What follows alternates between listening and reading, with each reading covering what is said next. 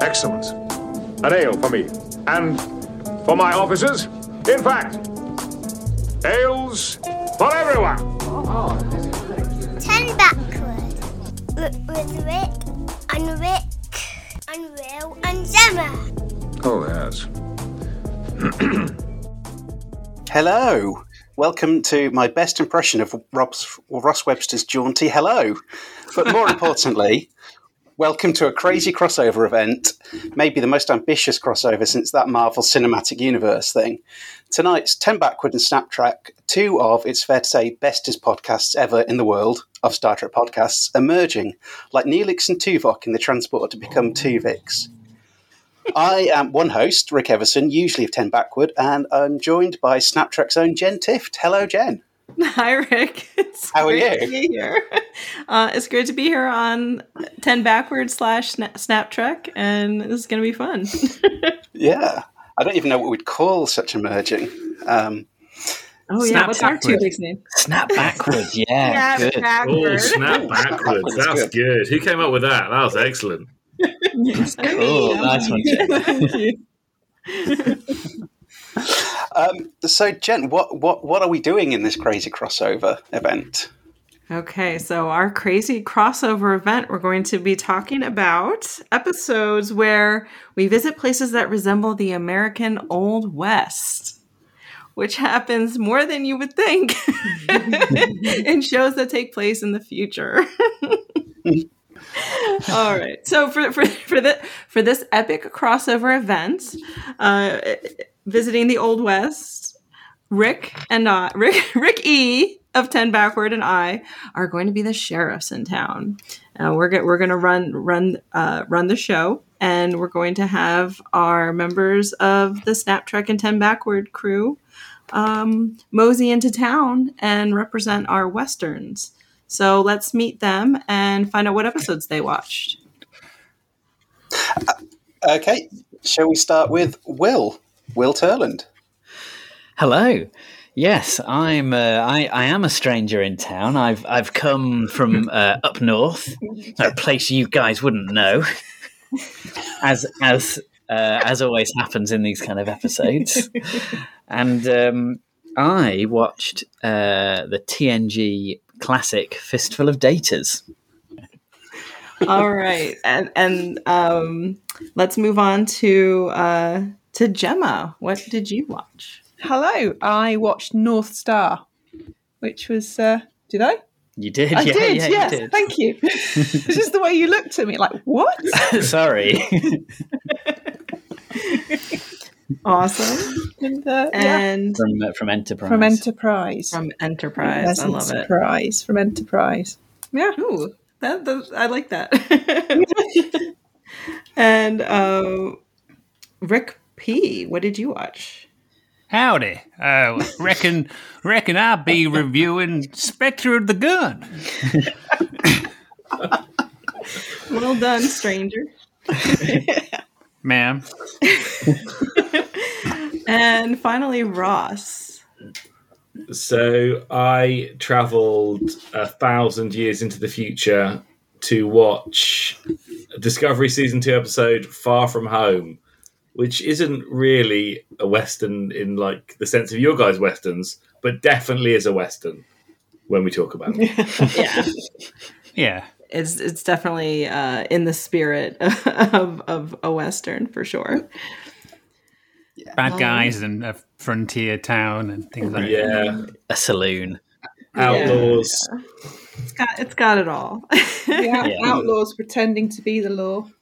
That's Yeah. it. One, yeah, that's very. one thing I Old noticed in um, sorry, one thing I noticed in, in in none of these episodes did we get a character called Curly or Soapy, and we got no old timey prospectors going "Go- gold, gold, and like I do remember someone, uh, an old, an There's old an timer old on, timer a on a rock, ro- on a rocking horse, On a rocking chair. rocking chair, smoking a corn cob pipe. I think or something along those yeah, lines. I think that might be in Fistful of Data, Yeah. but he's not really a character. He's like a piece of the scenery. But um, he Maybe prob- he was called. Maybe he was called Curly Soapy. I think he was so, think- soapy curlies. Yeah, Soapy curls. So, um, for, for just to be clear, we're take, tackling this crossover as as uh, generally in the uh, in the spirit of, an, of a Snap Trek game. Uh, so, our contestants are all going to have are all going to go through the highlights of these episodes according to the categories that we set. Um, uh, normally on Snap Trek, you do say it is just a game, but uh, no, this is really serious. It's not just for fun. Think like Squid Game, okay, guys? I haven't watched that yet. I haven't watched that yet, Rick. Don't spoil it, please. Yeah, Oh, don't okay. spoil it, mate. Don't feel like it's a very contemporary reference for you, Rick. I know it's very rare I watch a series ahead of you guys. I know. Yeah, this is this is a showdown at noon, high noon, and it's very serious. No deadly Squid business. Game talk here, sir. Not all of us have reckoned on that newfangled television invention. Rick, are you gonna oh. are you gonna maintain that that accent throughout the? Are you gonna keep in character? Basically, is my question. Maybe it will. Maybe I will. do. Maybe I won't. Please do. yeah, please do. I love it. I was fairly resigned to the fact we ain't going to stop him. Re- reckon, uh, reckon I'll keep it as long as I remember it or feel like I can do it. Do it justice. All right, and the one other thing uh, we're retaining from Snap Trek is we like to do a lyrical recap of the episodes under discussion. So I think I think our crews here have written some poetry about their episodes. Would I think anyone- that is in a, in Yeah, a loose it's- sense. Yeah, I Yeah, yeah. fine. Who would like to go first? Well, I, re- I wrote, I've written myself a poem, but it, it's not about the episode I'd be reviewing. Yep, let's hear it. But, uh, but You're reckon I no can road. read. He's at it again. Is it is it is it about Star Trek or, or is it like just a, Of course it is. okay? I'm okay. not, I, I didn't. I, I was on holiday. I didn't. I, I, I haven't read all the messages in that there Twitter chat. okay. So I, I, I got the clip notes, as you might, as you might say, Okay. in your, in your, in your time. But I, re- I read myself a little poem. Well, I say a little poem. It's quite long. About uh, it's full of datas. All right, let's hear I it. reckon it's. Uh, I do say so myself. It's, it's mighty good. May I read it? Yes, please. Yeah, please. Okay, here we go. One time in Deadwood, a new sheriff arrived. His brow was furrowed, though not through surprise. A Klingon named Worf, he was mighty tall. By contrast, his deputy was really quite small. what was meant as a game took a serious turn. Crew of the Enterprise seemed to never learn. I'd say their memory needs some serious jogging. Don't go messing with Data's noggin. Things are now deadly. No joking or japing. We had we had a scenario that was hard from escaping. Luckily, Worf was assisted by Troi, whose assistance he was keen to deploy. Although she went by the name of Durango, a word which you'll find rhymes with mango. So the holodeck now was a dangerous place, and most of the characters had Data's face. Worf wasn't too keen on this program selection, and he had no time for Miss Annie's affection. The good guys prevailed, though, so in that please be glad. Though it has to be said, Worf's still a terrible dad. and that's the, that's the end of my poem. It's really good. I mean, it was it was it's longer than the episode itself. but It was excellent. so good. So good. You have a real flair for Western themed poetry. Have you ever? Ta- I mean, that was that was just phenomenal. So good, so good. I love that you got in a dig at Worf's terrible parenting at the end as well. Really good.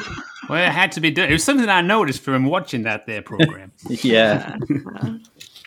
Oh, wonderful. Great. Oh, thank you. Thank you kindly. All right. Does anyone else have a, a Western poem they'd like to share? Well, Yeah, I, I'd. Um, well, I have one that um, Gemma co-wrote with me. uh, yeah, Um, I'm very but proud. it's- of- I think you might be able to glean which parts were written by whom. yeah, it's quite terrible, and it, and it's not entirely relevant. But then I've got one which actually I think um, is is a bit better. so I'll read. I'll read the. I'll read the silly one first. Awesome. There once was an android called Data who decided to give his neural net a beta test. When the ship was in dock, he whipped out his cock, and I'll tell you the rest of it later. Oh my! I think the pro- one of the problems with this poem is that about two lines in, it, it leaves kind of what happens in the episode and becomes sexual, and that's not none of none of that happens in, in the episode. That's sort of a This, this It's is just your, your because- fan fiction. it's just because as soon as we said the word doc, then then we thought of Well, don't Nina. say we. yeah I just Yeah, but I have I have a I have a, a second limerick which is um, it's quite short, but it, it's a, a, no, this is actually a poem. That was a limerick. okay. No, This well, is this like is kind of a limerick. Well, I'll, I'll read it like a limerick. Okay. Alexander coded a western with Worf keeping score. Barclay inappropriately wrote in a whore. The episode's a hoot. Picard plays his flute. They should have called it a few daters more. Oh, That's it. oh, that's Very very, good. good. Thank you. very good. Um, Yeah, I, because I, I, was think hope- Go ahead. Sorry, I, I was going to say I, I think they should have called it a few daters more because made it a kind of sense. makes more sense than a fistful of daters. I suppose a fistful of datas al- also implies many datas, not Hmm. a fistful of data, which more applies to your limerick. Mm. Well, what they, they should have done is revisited the, this concept and had a, a, a sequel to it, and have Yeah, be exactly. That would have been Yeah. A, a few datas more. yes, yeah, Totally, yeah. yeah, The sequel that we all were clamouring for. Right? yeah, totally. oh, well done.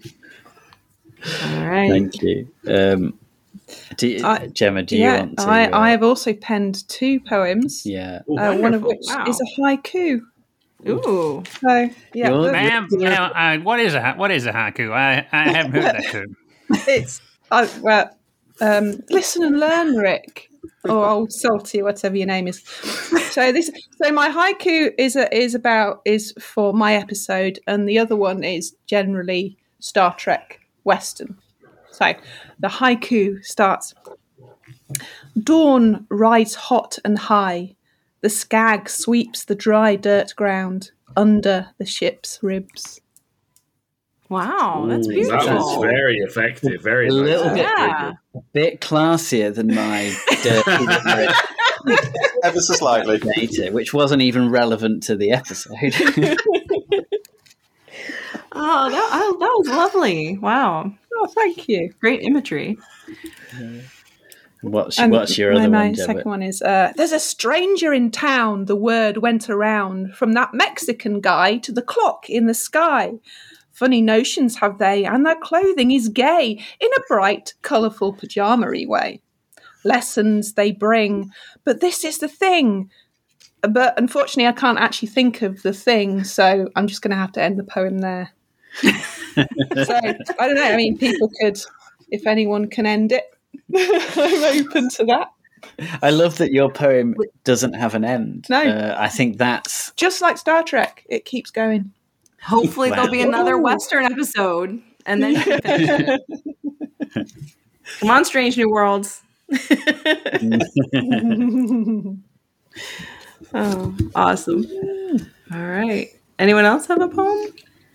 Ross. I, I tried to write a poem initially to the tune of the Pet Shop Boys "Go West," but I just I just couldn't make it work. I really tried. I really tried, but I couldn't make it work. So I've written three little limericks to tell the story of Far From Home. All right. Their distance from home very far. to an old West style cowboy themed bar.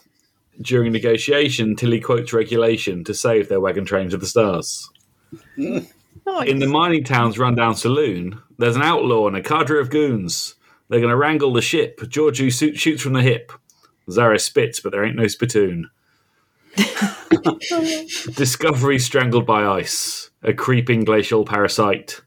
Stamets can repair Reno's knee plus ultra. At last, the Discovery takes flight. Aw. Fantastic. Beautiful. Yeah. You know that that really brings to light how it really is structured like a western. Like that's how a western would end too. Them riding into the sunset. yeah. You know, them Yeah. being Yeah. lifted into the sky by uh Michael and everything. So well done.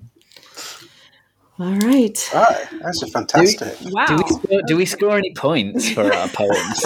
Everyone gets a million points for that. Oh, wow. Oh, God. Finally off the ground. I was so worried about this. All right. Well, let's let's get into it then. Um, Rick, would you like to introduce our first category?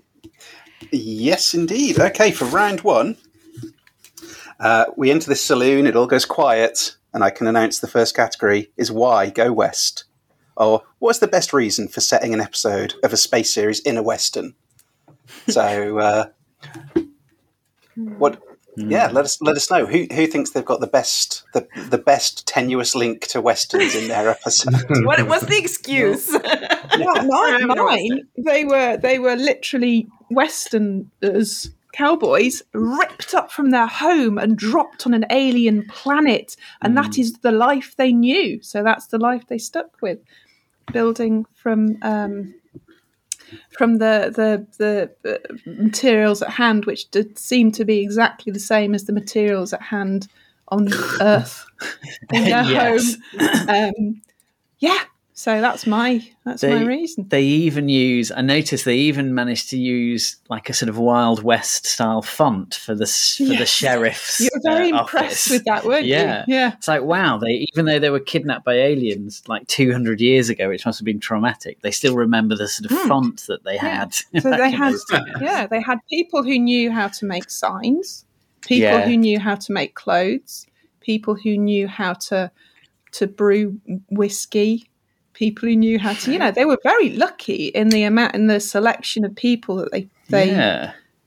So, did the Skagarans take horses, or did they have horses on their planet? That's That a is a good good. question. Yeah, I was Yeah. about to say that. I mean, I mm. appreciate in all the upheaval of being dumped on alien world and having to like take over from the Skaga- Skagarans, they've not designed Times New Roman, so they've stuck with the Western font. but I was just curious if they brought the horses along or not. I, I want to know: assume was a so. blue horn is a blue horn a real animal, or is that an alien animal? Is a blue horn an actual like a name for a cow or something, or is uh because they're all going up north to it raise sounds blue horn. authentic. Let me yeah, like. Longhorn Yeah. for real. So I, I think Let it's me meant to. Google. Yeah, I, I, my a slight issue I have with this this episode, though I really enjoy um, uh, North Star. I think it's great, but is it? I mean, it's been two hundred years since these people were taken from Earth. That they've they've made absolutely no technological advances in in that time. They're traumatized. It'd be hard though Will. for a small a small population They to are- advance. they're- Yeah. Yeah, It's a it's a blue Also, horn no a railroad railroad, no, rail, no railroad to uh, to so bring in all the no- new no, ideas. No railroads for them to uh, Mm, yeah, exactly. They're in an echo echo chamber. their society. They're You gotta think there- traumatized, so they're sticking. There are some cultures on Earth at the moment, aren't there, that don't that live the same way they lived a thousand years ago, that haven't no contact with civilization and you know hunter gatherers and whatnot. That that still happens, I Yeah, suppose. Sentinel, Yeah. Sentinel Island. Is that, that's the place. Was that where? I'm back. That's a place. And this this shows really a, a spiritual successor to a piece of the action more so than you know like Spectre the Gun or whatever. Yeah. um, because yeah, it's the same thing. Like they they take this idea from Earth and then they are they roll with it. you know, Mm. um, and the, and these people here like like that's that's what they knew and that's what they do. and it's just fun. I mean, at the very The real end, reason is just so that we could see uh, Archer in a cowboy hat. Yeah. That's why this episode exists. he does, he does that's a good Stranger reason. in town very well. exactly. I was very impressed with that. Yeah, Okay. yeah. But also, it, Go ahead. At the very end, of course, it does end with them um, with the school teacher. Another wonderful trope. Um, Right, that's another It- western thing. Yeah, teaching everyone about the, the updated history of Earth. Yeah. So they are going to progress from that point. Yeah, they, Yes. they've given her a, like a Kindle that's Yeah, full of um, Earth history. All right. Well, Yeah. that's that's a pretty good reason to have an old west uh, theme. What about uh, what about let, let's start with spec. Let's move next to Spectre of the Gun. What's their reason for having an old west theme? Well, I, I reckon that uh, the, the the the main thing here is that this episode, as I understand it, is the is the earliest of the of the ones that we're reviewing, and so closer in time to an era when Western movies were most popular. So I I think that it's not entirely to do with the story, more the era that the episode was made and the opportunity they had to use actors that were used to being in those kind of films and also the use of those sets in such an imaginative way. Because I, as i from my research i understand that quite a few of the actors who played the the uh, the earps were uh, in westerns themselves. And and DeForest Kelley he he was actually in uh gunfight at the ok corral he played one of the Ah. in that film Oh. so so I feel like the, the connection is more in that in that manner rather than uh, rather than in the story itself, more the era that the original series was made and and it's uh, and the associations that it has with uh, with with uh, with the actors that they used and uh, and the time at which those Western films were pretty still pretty popular. I suppose the, old, the the time the original series was made, the Old West was sort of- it was still in living memory, wasn't it? Mm. Um, so the fairly recent West. yes, yeah, yeah. Well, it's still like 80 years ago, so right from the 60s. So what would that be now? Like Yes, it'd it's like be, the 30s, I guess, right? yeah, yeah. But I suppose um, it was it was a good way to reuse a lot of existing sets and props from other stuff they could get quite cheaply. yeah, Yeah, Uh, but I think they did it very effectively in the in, in the in the in the premise to have it to have it pulled from Kirk's mind and be the be the stage for a very elaborate execution uh, that the Yeah. Melkots wanted to carry out. it's it's a classic uh, original series setup, isn't it? Um, where they they pull something uh, from the mind of one of the hmm. characters to basically to fit the sets they have available Yeah, or the uh, yeah. the idea that they wanted to yeah. to crowbar in. But I mean, I really Yeah. like the, the the kind of set design of Spectre of the Gun. Whether it was sort of done as a budget saving idea, I don't know. To have it kind of say stagey, but just have sort of the hmm. front mm-hmm. of all of the buildings, it's really hmm. striking. It looks Um, really yeah. excellent. Yeah, Very theatrical. Yeah, it's it's, it's very very surreal. Mm. It, it's it's very trippy, you know, kind of just yeah, yeah, it's really neat. And and that's such a good point that, that that like westerns were just super popular. Like that was just a really popular thing. Just like it'd be like if, if they did an episode now with of like superheroes, you know. yeah. And I mean, it re- it reminded me a lot of I don't know if anyone's seen a film called Dogville by uh, Lars von Trier, where Yes, the I have seen the idea film. was that it was it's I, it's, it's really good. I think it's it's long, Um, long. but the, the idea is is that it's it's just actors on a stage, and they you sort of imagine that the set is there, um, but there there isn't actually a set at all, and it's sort of um, you know after a while you just get drawn into the the story and the and the acting. And Spectre of the Gun has that kind of experimental sort of theatery feel to it, and I, I just I wonder what audiences at the time made of that. Uh, It's I, th- I, th- I think it's it's cool. Like it holds up really well uh, to modern standards. It's a cool idea. I mean, was that the first? Because you, you had a lot of things like um, the prisoner and stuff like that. Does that predate things like the prisoner, which are very kind of- Guess it was sort of around the same sort of time, maybe. Um, that sort of sense of disjointed place and yeah, like dreamlike. kind of quirky '60s Yeah. kind of TV making. Yeah, See, that's the thing. You say it's 60s TV making, so it's very kind of 60s feel to it. So there must have been more than just that. that's true. But then a moment ago, I just said it. It feels like very modern. I guess. guess I'm quite inconsistent in uh, what I'm saying and thinking. All right. I think it's cool. It is cool. It's definitely cool. now let let's let's uh hear why go west in a fistful of datas. So, in a fistful of datas, because it's a next generation episode, obviously it's a holodeck story. Um, Perfect. and Perfect reason. yeah, exactly. I mean, it's it feels like with the with Spectre of the Gun and North Star, you you can raise a few questions around um, it being a kind of a Wild West scenario. But I think if you make it a holodeck story, it's like, well, that that's your answer. Yeah, Um, just- they were just- going to the just Old move West on. to experience the Old West. Yeah, that that's it.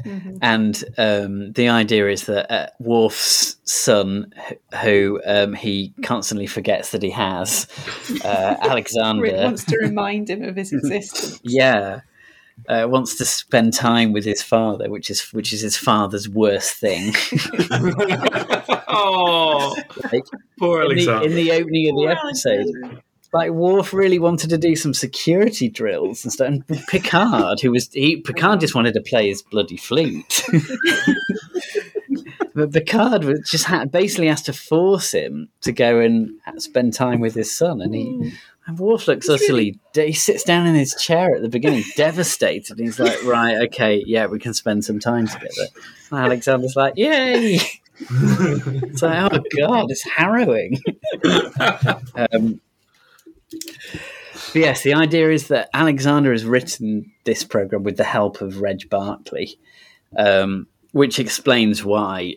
Because you, you do kind of think, well, how I can't remember how old Alexander's meant to be, like six or seven, but you do wonder what his experience of westerns is really. uh, but um, maybe Barclay is the kind of western fan, so it's like the, the whole the whole town is it's a big old western cliche, but like that that fits because that's the it, it's a holodeck program. It's it's a story. It's sort of meant to be that. So yeah, I, I, I think it works pretty well hmm. in that regard. Yeah. Yeah. And, and it's it's funny. I think it's Worf- good they used to. Go ahead. Sorry. I was going to say, I think it's good that they use a child because, you know, what kid doesn't like playing cowboys and stuff? Hmm. I think that Well, quite gives it may- rather than have. May- maybe a half Klingon kid who sort of grew up. um, I can't remember where he did. He grew up with his grandparents and then he lives on the Enterprise. I, Well, could- I don't know what. he was on Earth, you know. So Yeah, he lived in the- the Ural Mountains, didn't he? stories. Minsk. Yeah. Okay. Okay. So now maybe maybe westerns were part of his kind of yeah. Yeah, of- Yeah, Worf Worf's dad was always off to live watching with someone else for a while. Yeah. Yeah. And and Troi's dad was was human, so that's Yeah. that was her in for westerns. Yes. Yeah. Troi says that he he would read a lot of western stories to her. Which I thought Yeah, was interesting. They didn't say that he was into Western movies. He was into Yeah. Western literature. Uh-huh, that's kind of cool. Yeah. That's cool. He had the novelisation of Back to the Future 3. That's That's my favorite western of all time. Hundred percent. Yeah, yeah, I, I'd, I'd second that. It's the be- it's one of the best westerns ever made, if not the best. And it's the only one that has a pink hoverboard in it. right? That's So- good. Very good points. Very true. All right. And Ross, how about Far From Home? So as I said, it's not it's not really a western. It's just coded as a western, and I think I, I don't know when the idea of it, you know, will make the scene in the bar in the town will make it a western. And I wonder when that came about because it could have been just the the director as he'd started reading the script, thinking, "Yeah, we can do this like a western." But it's very much in the style of the old west. It's very thematically a pastiche of like western tropes two strangers arrive in a two bit, one horse dried up mining town. Then they drive out the no good varmints that are putting the squeeze on the oppressed locals. There's a saloon and a gunfight, and there's spurs, and I mean, it, no one ever says, no one ever mentions the old west. Though no one ever mentions, no one ever says, "Oh, this is." You know, as they walk through the swing doors of the uh, the old style saloon, and no one says, "Oh, it's just like an old style saloon," which is obviously what I would have said if I'd walked into a bar just like that. Um, but no one ever mentions it. You just get the idea of it. But even even the way it's cut, you know, they as the, as, as Tilly and Saru walk through the door, it goes quiet. I half expected the organ to start playing after a few seconds Right. but you know, there were people, gra- you know, silently just reaching for their weapons. It was all very Clint Eastwood. But so a western, the idea of a western without being the old west, why they did it, I, I think because they could. Maybe they put the swing doors up first and just thought, "I've had a great idea. I know exactly what we'll do here. We'll cut it like a western." And Yeah. it works. It looks good. Um, and when Zareh does spit at the end, there is no spittoon. I thought that's a real missed opportunity. That there should have been like, Yeah, he just, he just spits on the floor, doesn't he? yeah, spits on the floor. Obviously, he's Jeez. disgusted. He's angry. He's Yeah. walking to his death. well, that's not true. He comes back, and that hope is you. But he, he thinks he's going to die. And I thought that's a real opportunity there for him to go, bang, bing. But you know, they, they could have post they could have post production that they could have post production that if they'd wanted to. Just saying. Just Yeah. saying. They should have. But uh, why It, go it does feel like the. No, go for it. Sorry, sorry, you go, Russ. I was saying, yeah, the why go west? I think just because they thought we could, we can, we should, maybe we will. Yeah, and I, I think it it sort of it's quite a, an efficient way of telling you of, of giving you a, like a feel of of that place. Like as soon as you see the kind of saloon doors and they walk in, it's like right, okay, so they're on a planet where it's it's like they're out on the frontier. It, Mhm. It's um, Yeah, you know they're not in the middle of a civilized place; they're out on the edge, Mm. um, and that you know very quickly you understand that in the story. And it's, it's a trope in sci-fi that's been used um, a, a, a lot, isn't it? The Yeah. space as the as as the Wild West. the final frontier. Yeah, yeah, Yeah, the final Yeah, Frontier. exactly. yeah. and yeah, yeah. Yeah. and, and li- literally, like their their horse broke down in this town, you know, in the old Yeah. west town, Mm. and they you know need help from the locals. Like that's the everyone's cover story usually, but the, in this case, it's true. yeah, and they're straight. They're not from around here. right, right, yeah. Yeah, it was a really interesting choice to make it a western. I think I love it. What a, what a great way to start their Yeah. Oh, and it experience in the 33rd Yeah. century or whatever it is.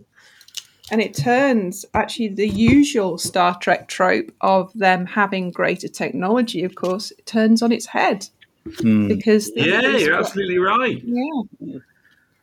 Hmm. They And that walk in is- and they just That- That's just how great the evil villain is because he really he uses that idea against them so much. He very quickly pieces together that they're time travelers and that they're from the past, and that he is going to be able to one up mm-hmm. them because they simply don't have the technology that he has. yeah. And he's very, very do have evil with it. show, They do. Yeah, they do. yeah. He.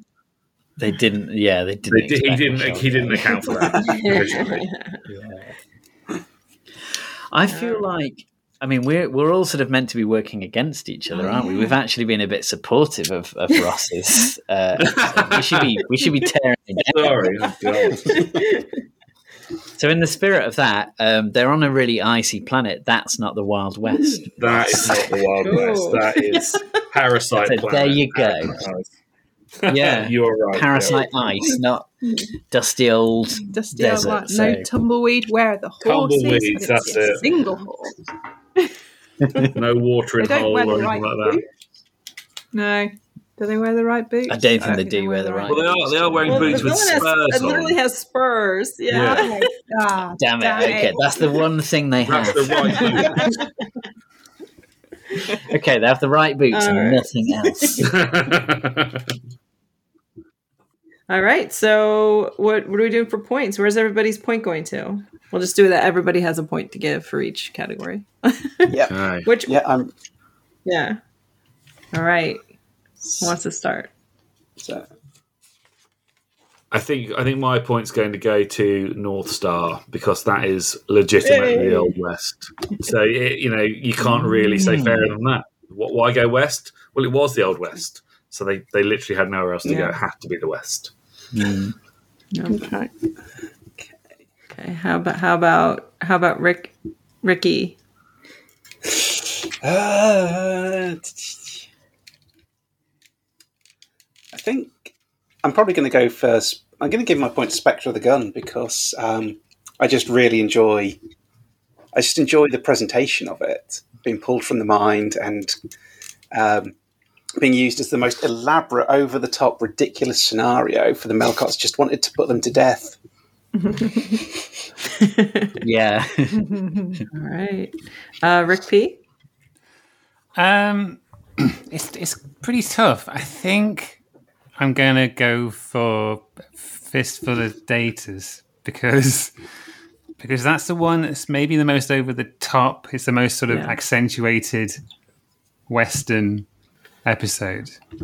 Um, it, it leans into a lot of the sort of classic things you think of when you think of that that that world depicted in Right. in drama. Yeah. Um, so yeah, that Okay. one. And uh, Gemma.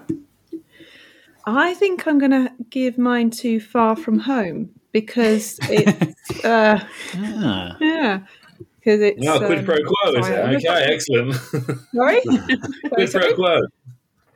no, no, no. Genuinely, because it um it there's no kind of there's no dodgy reason why they're in the West. They're not in the West. They're just they are in a place that kind of falls into that category because of its remoteness and its rundownness and its desperation.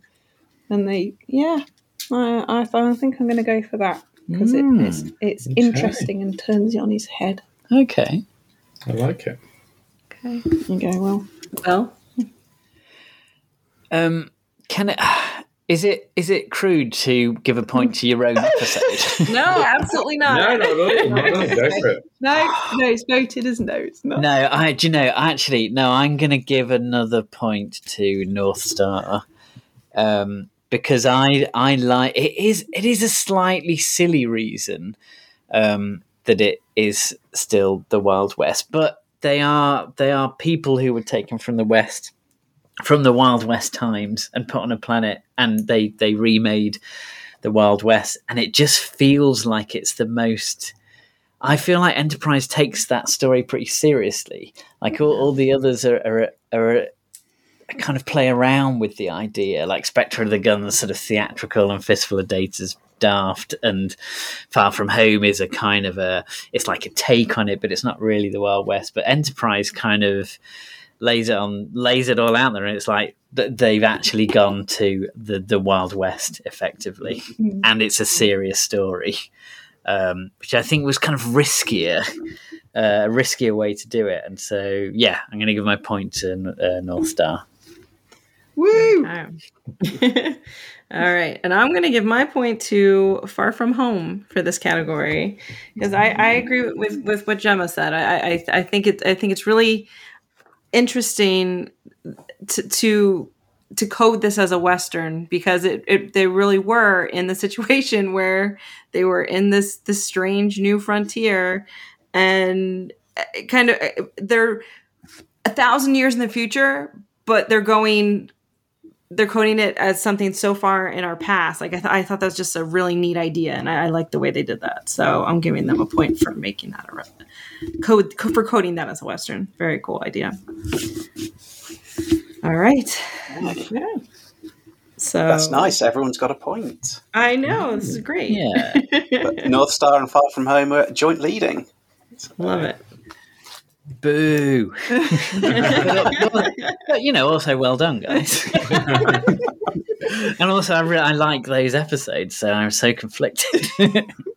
so funny. Yeah, it's- when we do this, there's no ego about what episode you're championing. Yeah, championing because you can't because they're all so good. yeah, there's no real winner because I like Yeah. all of Star Trek. We're all winners. There's no loser. Yeah, that's a better way of looking at it. Yeah. Glass half full. That's right. All right, Ricky, where are we going for round two? So, round two. Uh, it's coming in for high noon. Our contestants are facing off opposite ends of Main Street. And who's going to be the quick draw? By which I mean, what's our best gunslinging moment from each episode? Ooh, Ooh. love it. All right, let's start with uh, let's start with Rick P for this one. Okay. Um, well, I, I think you know with the with there being a with this episode being based around the gunfight at the OK Corral, I think this episode has a it, it kind of builds to that point pretty well with the gunslinging, um, but it does require a bit of a a Deus Ex mind meld to um, to kind of get through that. Uh, I don't if I'm honest, I think that you know this this episode definitely has a moment like that, but but like like we were talking about before, um, it's more sort of if anything they're trying to to get around gunslinging. they're trying to work out ways to sort of change change the the events of what's going to happen because they know what's going to happen is that you know they're the bad guys, they're the Clanton gang, and um, and they're going to get shot. So they so they and they can't avoid that. Eventually, I think they kind of you know they come to the realization they can't avoid that, and they get to that point. They you know they they they do get to that point where there's the gunfight. Um, but yeah, it, it, it does it does take a mind meld so that they're not you know, so they're not going to be aggressive and so I don't know. Yeah, that's I suppose interesting. they- Go ahead. I, I, I mean, I, I really like the the bit where they get to the shootout and the you know the the the the crew just stand there and and get shot, but the but the Yeah. bullets just go through them. Um, I think that's a really cool moment. I, I also like it's a really like it's a sort of a low tech effect. You know, um, it's not like a sort of a high budget kind of crazy special effect idea but it's just it just looks cool you know they're stood in front of that that kind of a wooden fence and it just gets blasted apart by bullets and they're unharmed. I, I, it's cool. It does Um, look amazing. and it's like it's kind of a great sort of moment where they they absolutely refuse to to fight. It kind of like sort of subverts the idea of it being a western in a way. Um, because you Yeah, don't right. get that that gunfight Because Uh, that would be, exactly the, that would be the, the, the ultimate showdown, wouldn't it, of any Western? And they don't do Yeah. it. They, they, they offer peace, uh, which is, I mean, that's just Kirk through and through, isn't it? If he can find a way of peaceful means, he will. Um, yeah yeah, that's a really good point you've made. It's like Marty McFly having the you know Yeah. the uh, Yeah. thing under his shirt. bulletproof vest. I mean, even though like Kirk does take a peaceful approach, but then he just like beat the shit out of that guy. Yes. and it, admits at the end that yeah, no, I did want to kill him. yeah, yeah. yeah. he does. he? Just wanted to do it in a punchy way, not in a shooty way. Yeah. But I, d- I think it was like it was quite a bold decision. I, I would imagine there would have been some pressure, kind of from the from the studio, if they're going to do a Wild West episode, to have a like a shootout in it, Yeah. and for the story to go with the crew being sort of like pacifist to the point that they're willing to just stand there and be shot. I, I would hmm. imagine there'd be some ex- some studio exec saying, "I I don't know. I think people want to see a want to see a gunfight. Right. I don't understand this episode." so yeah, I think it's kind of a bold move in the story hmm. to do that. And they do use the word I draw a lot in that episode. That they talk about it a lot. They're always, if you don't draw, I'm going to draw. Draw. They're, they're saying draw a lot. Yeah.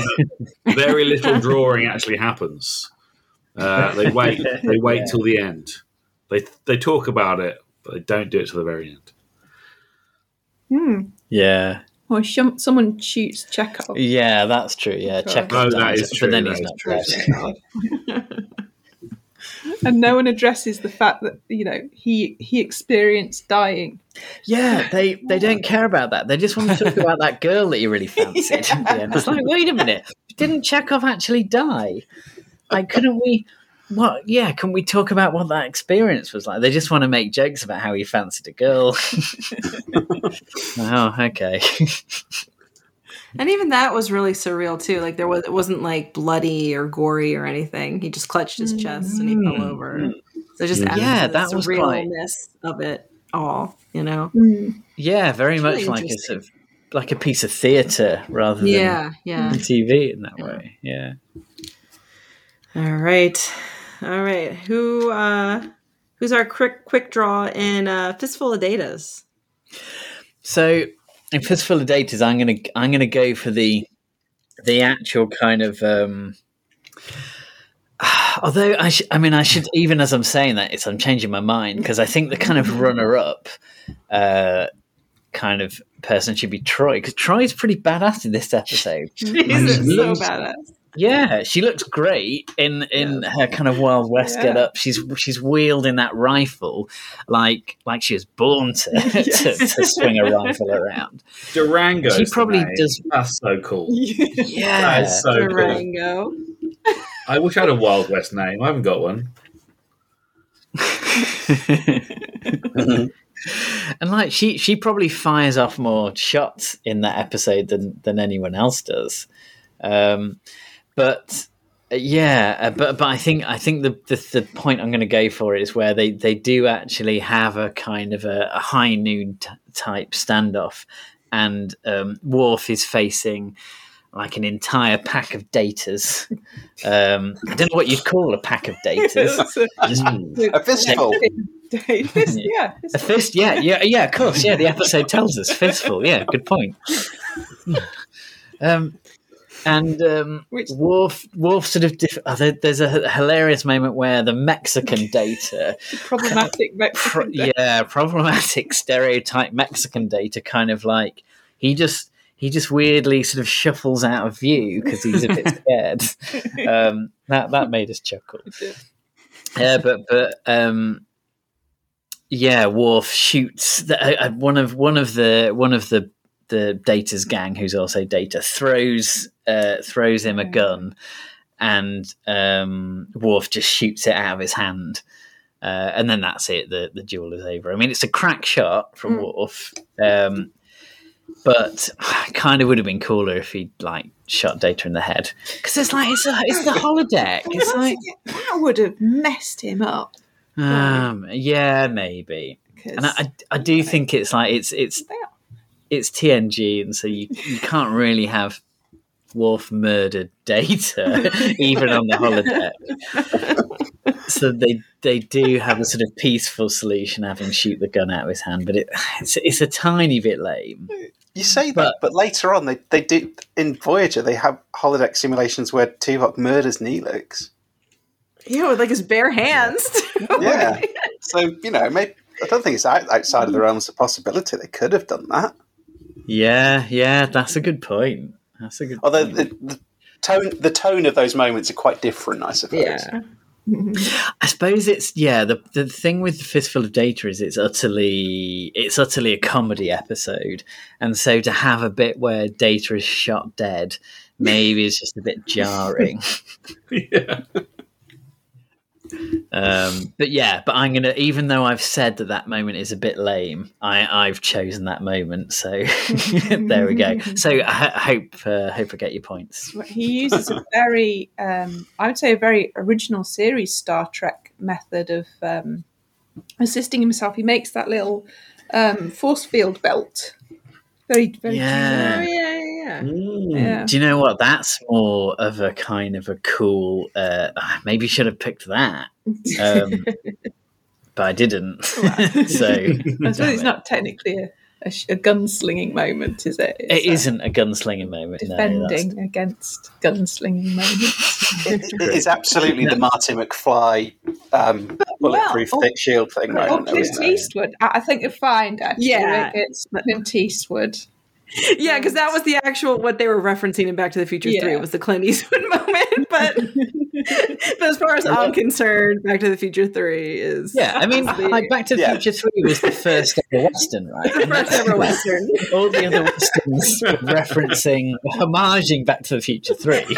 exactly. Yeah, Back to the Future 3 and these four Star Trek episodes are the only westerns I've ever seen. So there you go. See, that's all there are.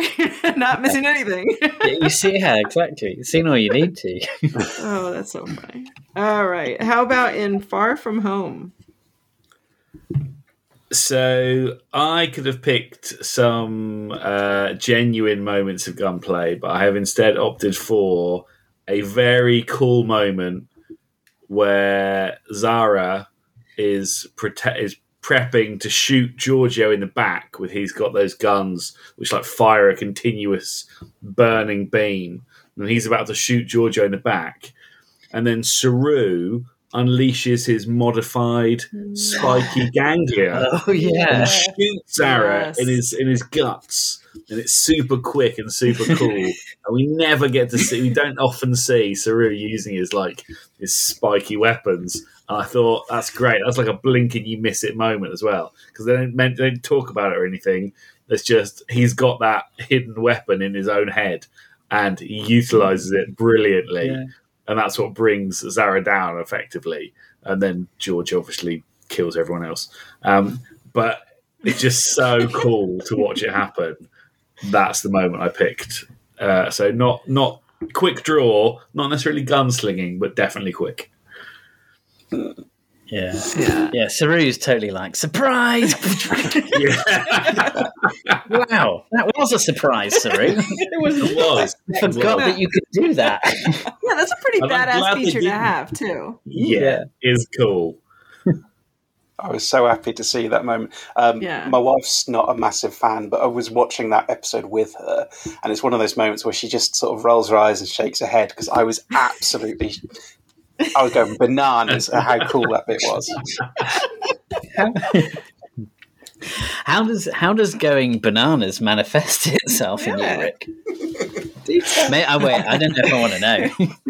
It's a visual thing, and we're obviously we're on a podcast, which is an audio thing. So it's- It involves nudity, I imagine. we, don't, need those visuals. no, well, they'll, they'll be on an episode of Lower Decks, so with, with black squares in place. Oh, that's great. All right, and then who's our gun gunslinger or quick draw in North Star? Well, it's, uh, for me, it's Archer um, cutting through the base of the uh, the balcony to drop the guy down Oh, and then just casually stunning yeah, him. that was good. right? Yeah, he Yeah, do do do do phases. do stun. Yeah, he phases it, falls through, do do do do do stun, and Yeah. it's just yeah, Yeah. nice and casual. It's a nice move. It's And guess, uh, is the it- is it- security? Notably, though, what's his name? Uh, the security guy never Reed. hits Reed. his mark. Reed never hits his mark. Mm, Uh, Yeah. That's that's the way a, an old west fight works. You know, there's a Yes. million bullets and maybe one or two will hit. Very true. yeah. that's a Star Trek thing and a Western thing. There's a few a few sh- uh, shots go into the um, the water trough. I noticed they, they Right. use the Yeah. water trough Yeah. quite a Yeah. lot. So, Someone Lots of hides behind the splashing. That was good. yeah. Yeah. yeah. Yeah. But I do. I mean, I guess in argument to your gunsling. Is is a phaser a, a, a gun? does that count as It's a- gunslinging? It's a gun. It's a Yeah. handheld. Pro- well, it's not projectile. It's a ranged weapon. Hmm. It's a multi-purpose tool. You know, true. it's kind of like a gun with a bayonet on it because he could like you know cut through the the roof and then shoot the guy. You know, yeah. it counts It counts. Totally counts. Okay, Yeah. okay. I'm just I'm just trying to bring Gemma down because I want that point. Even though I, I don't know if I sold my gunslinging moment well enough because I criticised it as I said it. So Uh, me and me and Jen are invoking sheriff powers. That absolutely counts, particularly Yeah. those phase those phase pistols because they're the most gun-like ones going. True. That's a good point. These Yeah. these are early 22nd century or whatever. These- Who's Sheriff Powers?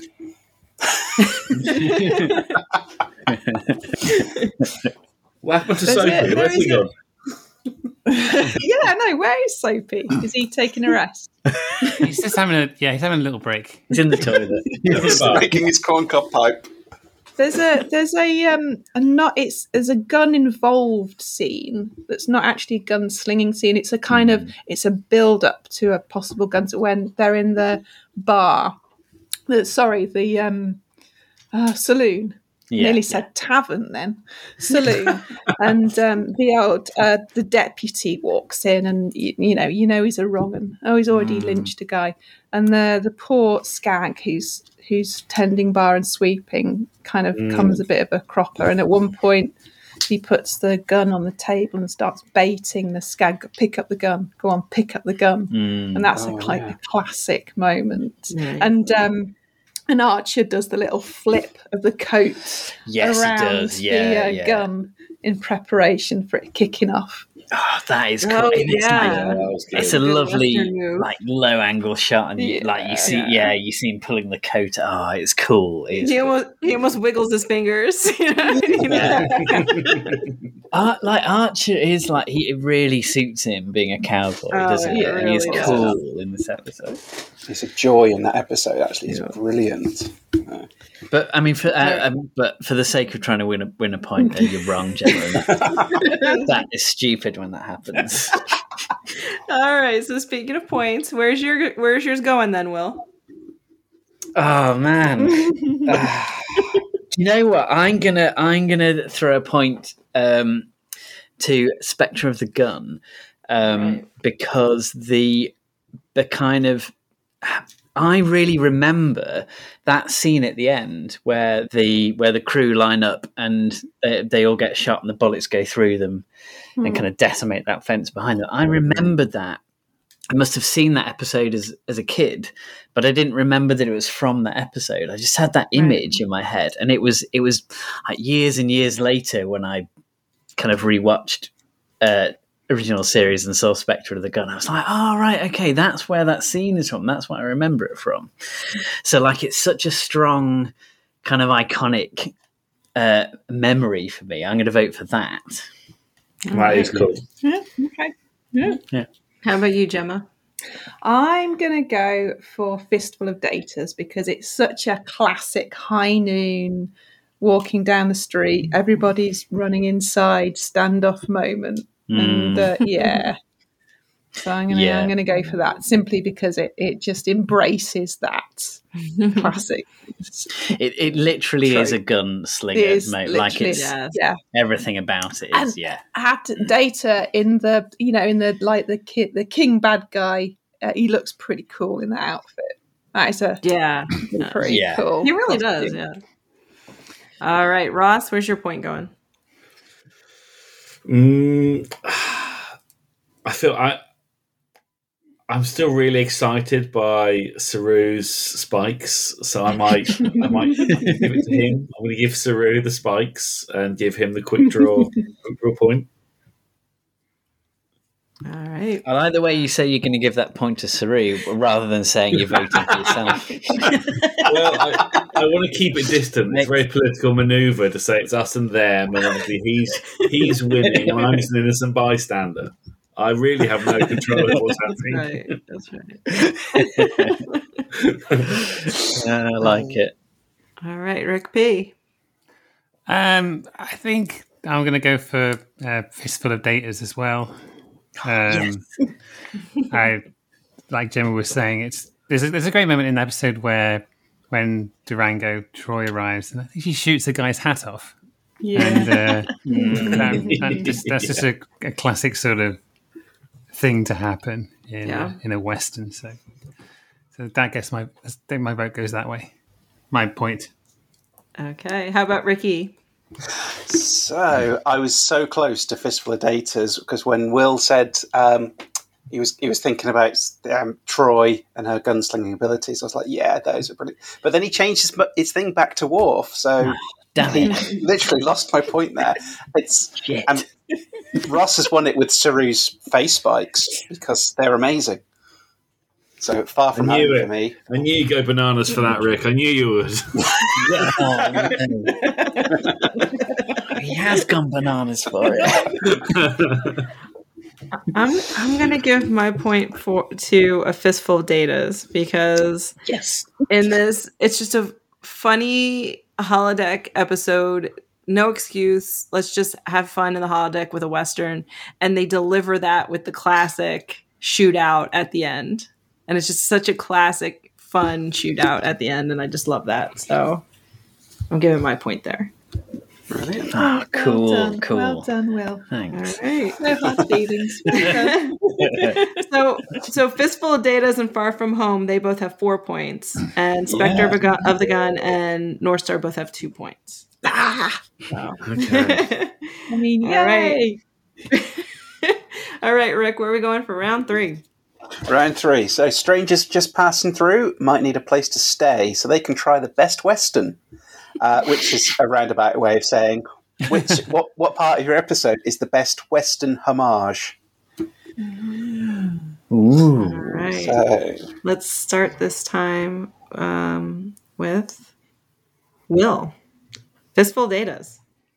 Okay, well, there is actually there's kind of a direct Western homage in this episode, uh, which I only know about because I've read about it on Memory Alpha. Oh, I don't know if this Where- counts. Well, no, you didn't no. See it yourself. No, you're right. You're right. So, so I'm gonna I'm gonna choose a different thing, but I'm gonna describe this thing. I'm gonna, I'm gonna indulgently describe another thing, um, Love it. Will Just indulge like- on the podcast. just so I get more time to talk. So, um, so it's it's a mo- uh, there's there's a shot um, where you see Alexander just uh, hiding. You can see him underneath the the saloon doors, and apparently that shot is a direct homage to the to the movie Shane, Yes.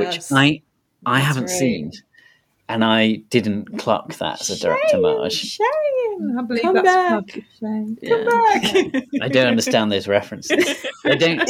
They don't say that in Back to the Future Three, the first one. So, class. Just They Just mentioned- for Shane's mentioned in um, Die Hard Three, I think. I've seen Shane, but I remember. no. I'm sure because they're, they're talking about the end of Shane in Die Hard Three. I think Oh, okay. Right. that's the first time I heard about that film. But I have I have seen Shane, but I don't I don't remember that part of it. Uh, I was I was going to say, isn't Shane mentioned in um, "It's Only a Paper Moon"? Isn't that N- uh, Nog and Oh. Vic Fontaine watching it? They're watching. Are they watching Shane? I don't, No, Have I I'm watching misremembered? something Um, else with. no, they're uh, watching a different one. I, think they're watching No. Back to the Future Three. that would that would be a great. oh my god, that'd be amazing. It's a great film, Pally. yeah. Oh, I love it. You, you know, um, you know what? Some people in, listening to this now are all shouting whatever it is they're watching at us. Yeah. Yes. Yeah. But we we can't hear them. Yeah, Um, that's But how I- the It had podcast the works, original Chris. Pike in it. That was the that's the connection, isn't it? It was a film that starred Yeah, yeah. Uh, th- uh, that I can't remember the chap's name. It's going to have my head, but uh, it's going to come through. It's like the def- I don't want to say the Defenders, but it's not the Defenders. It's something. It's going to sound a bit like that. Uh, I can't remember. Somebody The somebody will have outside- to like the Google it. The outside This is gonna be a very- Uh, Gary Lockwood. Gary Lockwood was the actor, was it? Was that the Ah, oh, hang on. I, I've just memory alphaed it. And so what it's saying is the 1956 John Ford movie, The Searchers, is cited as a better movie than the 1953 George Stevens movie, Shane, along with John Wayne. Ah, so the protagonist of The Searchers was Jeffrey Hunter, yeah. That's it. Yeah. Jeffrey Archer. no, no, no. That's he's a politician guy. Ah, got it. Amongst other things. Yeah, famous villain I Jeffrey think, I think Archer. this. I think this, thi- It's good that we've um, stay. We've managed to stay true to the way we podcast by going off on this tangent. I Um, love it. But let's go back to But a fistful of data. Yeah. But yeah, also we apologise, listeners, for doing that. So, Yeah. um, that bit might have been boring for you. no, but- that was that was my Tangents are my favorite, favorite bit part so of far. Ten Backward. yeah. Um, but yeah, my I'm going to say that the, my my favorite homage from Fistful of Datas is the title Fistful of Datas, which is a riff on uh, uh, Fistful of Dollars, which is a, a classic Yeah. um, western. So I actually think the best homage is yeah, is just the title. I think Fistful of Datas is a great title, even though in my poem I said they should have called it a few datas more. I was wrong. Uh, that was just because it rhymed. oh, that's so funny. the title Fistful of Datas is good. We'll compromise our integrity for the sake of rhyme. yeah, yeah. Every day, every day, Rick. All right. How about in Far From Home? Okay, best Western homage. Uh, I've gone for uh, Zareh's entrance to the saloon through the swing doors. Yes. He appears with his gang of goons, and we get actually a very similar shot to the one you mentioned from uh, from Fistful of Datas and Shane of his feet, and then it sort of travels up as he strides into the bar, and there are spurs on his shoes which shake as he walks, and then we get a look at his no good mustachioed face, and then there there's an audible swish of a rattlesnake tail, so you know he is a real villain.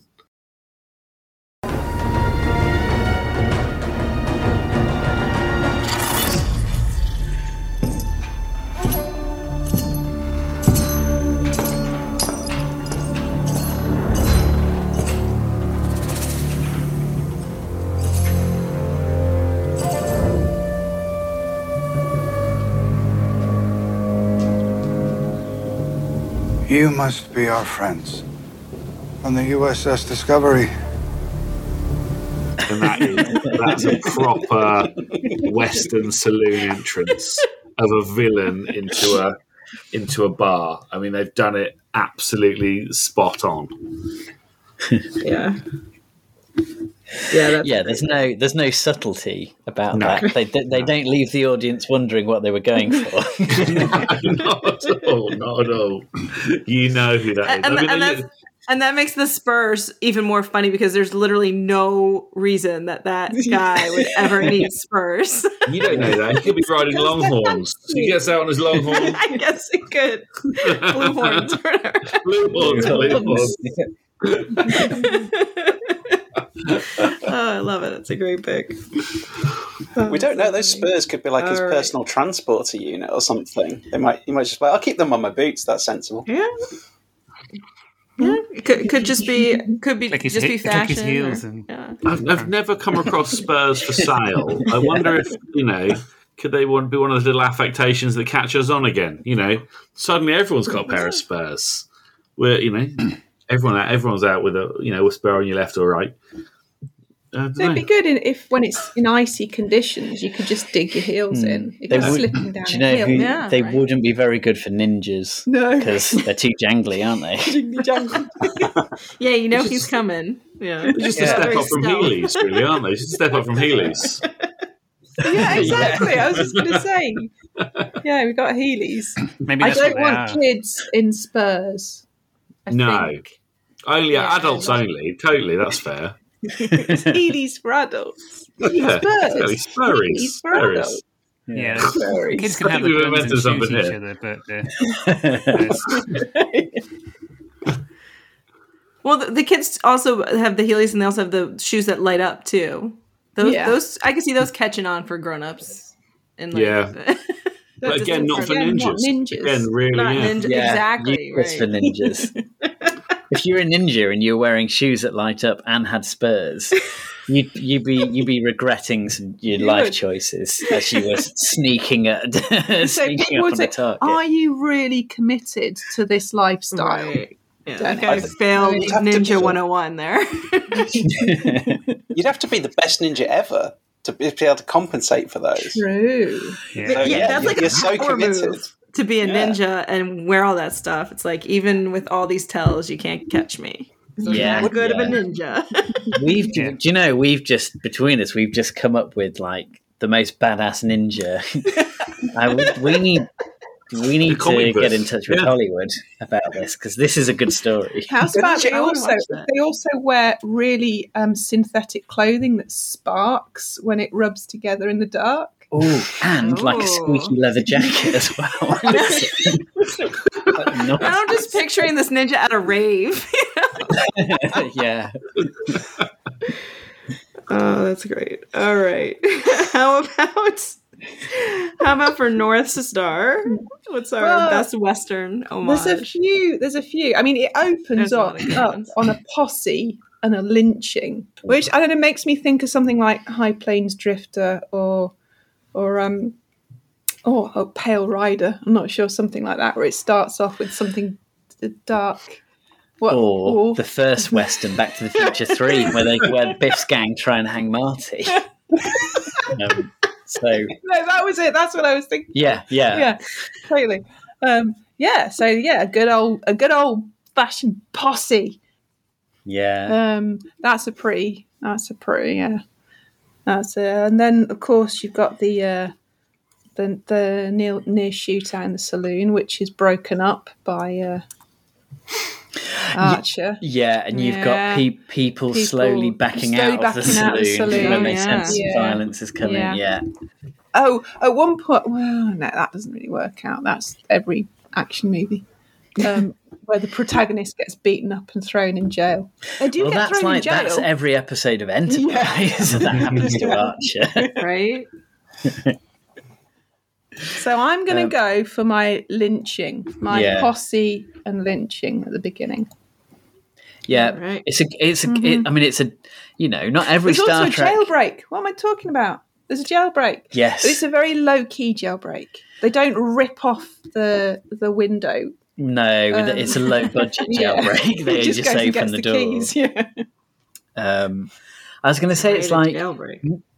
that. I don't think there are many episodes of Star Trek that open like with a man just being hung to death, No. and then and then Yeah. the jaunty titles. so, oh, Oh yes. That, that's the first Yeah. time. I, Then mean, you I hit- feel it often, but I really felt like any tension they had built up in that opening was immediately dissipated by the upbeat. Uh, it just really, really ruined it. Yeah, because even the upbeat version of the theme song too. So you go right into it, and it's just Yeah. totally ruins the mood. Well, maybe the makers of it thought, "Oh, oh, geez, what have we done? How do we, how do we bring this back?" Oh, we'll just roll the We don't titles. like We'll get the subtitles. oh, that'll cheer worry. everyone up. Oh, I've also got the meeting in the barber's shop where the lawman is oh. getting a oh, shave. that's good. Mm, yeah, he's got the straight razor and everything. Exactly. Yeah. yeah. And that's And I- equivalent, a nice scene ones, isn't back to uh, Spectre of a Gun, where they have the same sort of scene where he goes in and it's uh, he's like chatting to the person and he doesn't realise the guy having a shave is Doc Holliday, which I thought was a, Yeah. you know, a nice Yeah. little like, Yeah. dramatic twist, uh, uh, which Yeah. is great. All right. Gemma, I feel like instead of picking one thing, you've, you've picked all the things. I have literally thrown everything at the wall to see if what's That's that's So- a good. It's a clever technique. I can't Thank fault you. No, that's. All right. How about Spectre of the Gun? Um, so I mean, I think with this episode, almost all of it is an homage because it's relating to something that actually happened in in Earth's history, um, and you know, um, and there's you know, there's also not long before, well, like about ten years before this episode was out, they they did a film of the gunfight at the OK Corral, which DeForest Kelley was in. So there's just all that there's all that stuff there, and, and I think as well the um the scene the scene that you just mentioned, Ross, with Doc Holliday and and and McCoy in the in the pharmacist. I think it's like a pharmacist. um, bar Yeah. Dentist, Dentist, that's it. Oh yeah, It's, yeah. just, it's Oh, a great, yeah. it's a great. There's, there's a um, sign about. It's a great, it's, it's a great scene. I want to, um, uh, I, I won't, I won't kind of um, recite it because there's a, a category later on which I think we. um, but but it's really well done. I, I think in terms of, I'm not sure. I mean, I can't remember. I I can't remember. You know, uh, the film Gunfight at the OK Corral well enough to know if there was a, a, a scene with Doc Holliday in in a dentist. And I mean, I know he was a he was an unwell man, but I can't remember that from the film. Um, but no, I mean, I think you know the because of because of the nature of the episode, the the Melkonians, Melkotians, they sort of they Melkotians. you know Melkotians. Melkotians sort of um, they create they sort of create that um, the whole thing is sort of an homage because it's from the mind of someone and and they're sort of living out they're reliving something um um and you know there's, there's that classic western moment where they you know where someone tries to build a a, a grenade, a knockout grenade, and uh, Oh, yeah. one of the characters, and, and one of the characters to check it does to check it doesn't work, inhales it. That, That is is hilarious because he's just stood there with the smoke and like, well, no. Just Well, no, I'm not- one why of the- drink- I'm not I knocked wonder out. if he was just getting for drunk on the whiskey. yeah, why was is the whiskey of helping a him get delay drunk? in the effects? I, I, I kept thinking Oh, he was going to swoon that's over also any a minute. classic. Scotty is Scottish, so therefore he drinks too much. Yes. Yeah. Yeah. So you, Do you know, I think that this. knockout gas would have worked on anyone else, but Scotty is like so hard and such a hard drinker, like nothing can touch him. a hard breather as well. Yeah, yeah. It's, Well, you know, it's in engineering. Maybe it maybe regularly breathes noxious fumes from various equipment malfunction. yeah. yeah, yeah. Yeah. I mean, I, I think like the the fact that DeForest Kelley was in a movie of the gunfight at the OK Corral, and then he's in this episode, which is the, the story of the gunfight at the OK Corral, is like such a kind of awesome meta homage. Yeah. It's uh, it's hard it's hard for the other episodes to, to touch that. you know that you, you can't do that with any other kind of era of Trek. Not that I think Rick should get the point. Fistful of Data should get the point, but All right. Well, let's let's let's go for points. Um, Ricky, where are you giving your point? Oh, oh, this is a tricky because they all have such amazing ones. Um, So I think probably North Star because that just the tense confrontation in the bar that Gemma spoke of is really really good. Yeah. So I'm going to go North Star on that one. All right.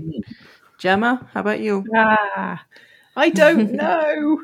I don't know. Um. Hmm.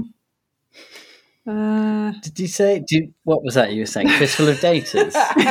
she, Gemma, she didn't want to say it out loud because she was feeling shy, but she said "Fistful of Datas." and wanted me to say it. I don't know. I I guess. Um. Uh. Uh. I can't remember. Oh my god, I can't remember the title. Um. Far from home. yeah. Um, the the, the original series, Oh, the it's- Spectre the Spectre of the Gun, that is, as you say, the whole thing is an homage. So I'm going to go with that. There's my point. Okay. Yeah. All right. How about Ross? I am very tempted by North Star again because I just think it is a really powerful, like it's a powerful opening, and Gemma mentioned all of the like excellent, like genuine things that happen in westerns happen in this episode, which is great. But I'm totally swayed by the wordplay in Fistful of Datas. and that's always going to get me. Like, clever, clever puns and wordplay. I'm there. As soon as you picked that, I was like, yes, this is where my point's going. All right. Uh, and Rick P. Um, uh, I think um, Far From Home. I think you know the, just just the sort of that whole thing with the Spurs that that we were talking about earlier. Like it's a real, it's very um, immediate sort of reference to the genre. I think, and um, so I feel like that's where that that's that's where I'm, where I'm thinking. Um, Awesome. really. Okay. And Will.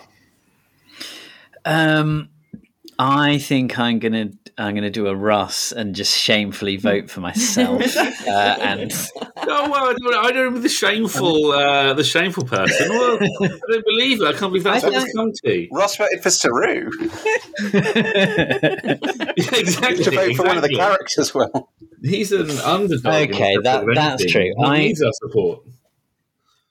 I I'm gonna un, unlike Ross, I'm gonna shamefully stand alone and vote for myself. um, because I, I think fistful of I, it's the it's the it's the wordplay. It's like it's the the brazenness of titling the episode and making it a pun on a on a well known western. It's I love like it. that's that's the perfect homage. Just t- t- tells you exactly what you're going to get from that episode as well. Like fistful of data is just like right, okay. Obviously, it's a western story uh, with data as a central It's- play. It's like yeah, There's no, there's no, there's no magic there. Will there's no, there's nothing to unwrap. Here I'd give go. it if I could give it two points, I would, but I'm not there. so it's against the rules. I mean, in, in terms of, of shameless homages, uh, Fistful of Datas probably does win because um, Yeah. apparently Patrick Stewart directed, and the the crew said every day he'd come in and you could tell what westerns he'd watched the night before because he'd come in with all these ideas saying, "Oh, we should do this and we should do this," and they're like, Oh, "You've watched funny. this this movie and this movie last night, and got these ideas," Mm. and they just balls out at the end have the Enterprise sail off into a sunset. They. Yes, they do. They, yeah. And, and- oh, it looks it looks beautiful in the HD remaster as well. I've gotta. It's pretty pretty. Yeah. Yeah. Yeah. Yeah, and, and since we're talk, talking about that, a Fistful of Datas is getting my point this round also. Because Ah, it's just, cool. like you said, it really is just a, a shameless, like, love note to just all the Western tropes they could think of. And it, it cracks me up. It down, like you said, down to the title of the episode. So um, I get a kick out of that. So that's where my point's going. All right. Cool. So after three rounds, um, s- a fistful of data's in the lead with seven points. yeah. Damn it. Far from home is second place with five, and then North Star and Spectre the Gun both have three. Mm. All right, where are we going for our next category? Where's ca- uh, category four going, Rick? Round four. So we all know that in westerns they don't take kindly to strangers in these here parts. So if you don't look the part, the sheriff will be watching you. Who's our west dressed? Costumes, guys. Best western costuming in your episodes. I love it. All right, let's start with uh, Far From Home this time. What's your West dressed? So West West dressed. Um, obviously, they're not they're not dressed in Western clothes in Far From Home. They're wearing sort of futuristic linens and uh, plastic clips, and they're all very dark. Zareh is wearing boots with spurs, which is quite quite cowboy, and uh, they all do have some like hidden weapons. They're like under their under their schmuck their smocks. They've got like weapons, which is which is you know quite in keeping with the Western theme. But none of them are dressed like there's no sombreros or ten gallon hats. They're not wearing chaps or anything. nothing like that. One thing I did pick, which I thought was sort of stylistically Western without being while being completely unnecessary, was their the the outlaws' weapons. They are um, they're they're sort of long long barreled shotgun types, and they have a hinged barrel, so it's almost like you can clip them open to load them with shotgun shells. Obviously, you don't need to do that, but uh, it really was uh, a really nice little nod to we've made these guns look like old west guns, like with a the hinged barrel and they lock up. So I thought, although it's not quite dressing, it's as close as you can get. Yeah, I mean, you, you definitely you you have the Spurs. I think I, I, I feel like that that does give you some some some credibility, actually, Ross. Yeah. I mean, you personally. I assume you It's have your Spurs. Spurs, Yeah. yeah. I'll take it. Yeah, and if they were to dressed any any closer to Western outfits, then it would be too obvious. two on the nose. You know what I mean? It would yeah. be two on Yeah. the nose. Yeah. E- yeah. Even the So they had- Spurs is a bit on the It- nose. right. The Spurs is, we'll is give that overdoing one it, because really, it's the villain, and yeah.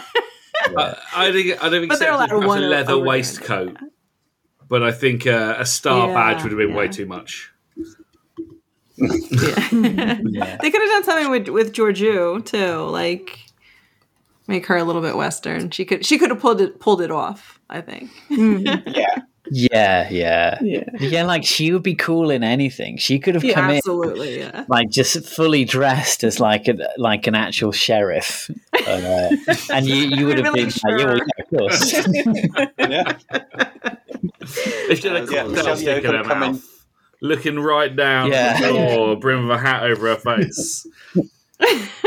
and you'd just be like, well, what's weird about that? She's a badass. That's how she rolls. yeah. exactly. All right. Uh, I hope, I hope the um, the writers on the Section Thirty One series are listening to this and taking notes. Yes. Oh, I just want her in a different costume every episode. you know, like at Yes. different time It's like- periods. like Mr. Benn. But they should never explain it or comment on it, Yeah. and it should be nothing to do with the story. Every episode, she's randomly dressed as some other time period thing, Yeah. and it's unrelated to the Why are tale. you, and no why one are you mentions dressed it. as a f an Arthurian knight? Ah, well, just throws down her lance.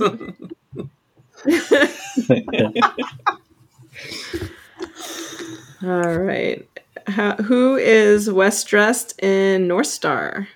Well, mine has the best costume department in the whole of in all of them. You mm. can, I, I think you can practically smell their outfits. They're so good. Yeah. like, yeah, Archer does look as though he's been on the he's been on the trail. He's had to walk with his saddlebags and dragging his saddle because his horse died on the way there.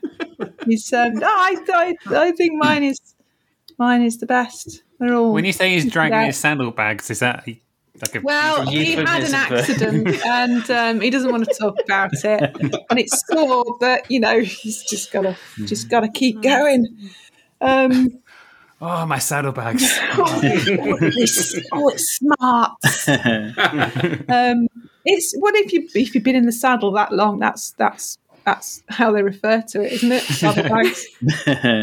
Um, yeah.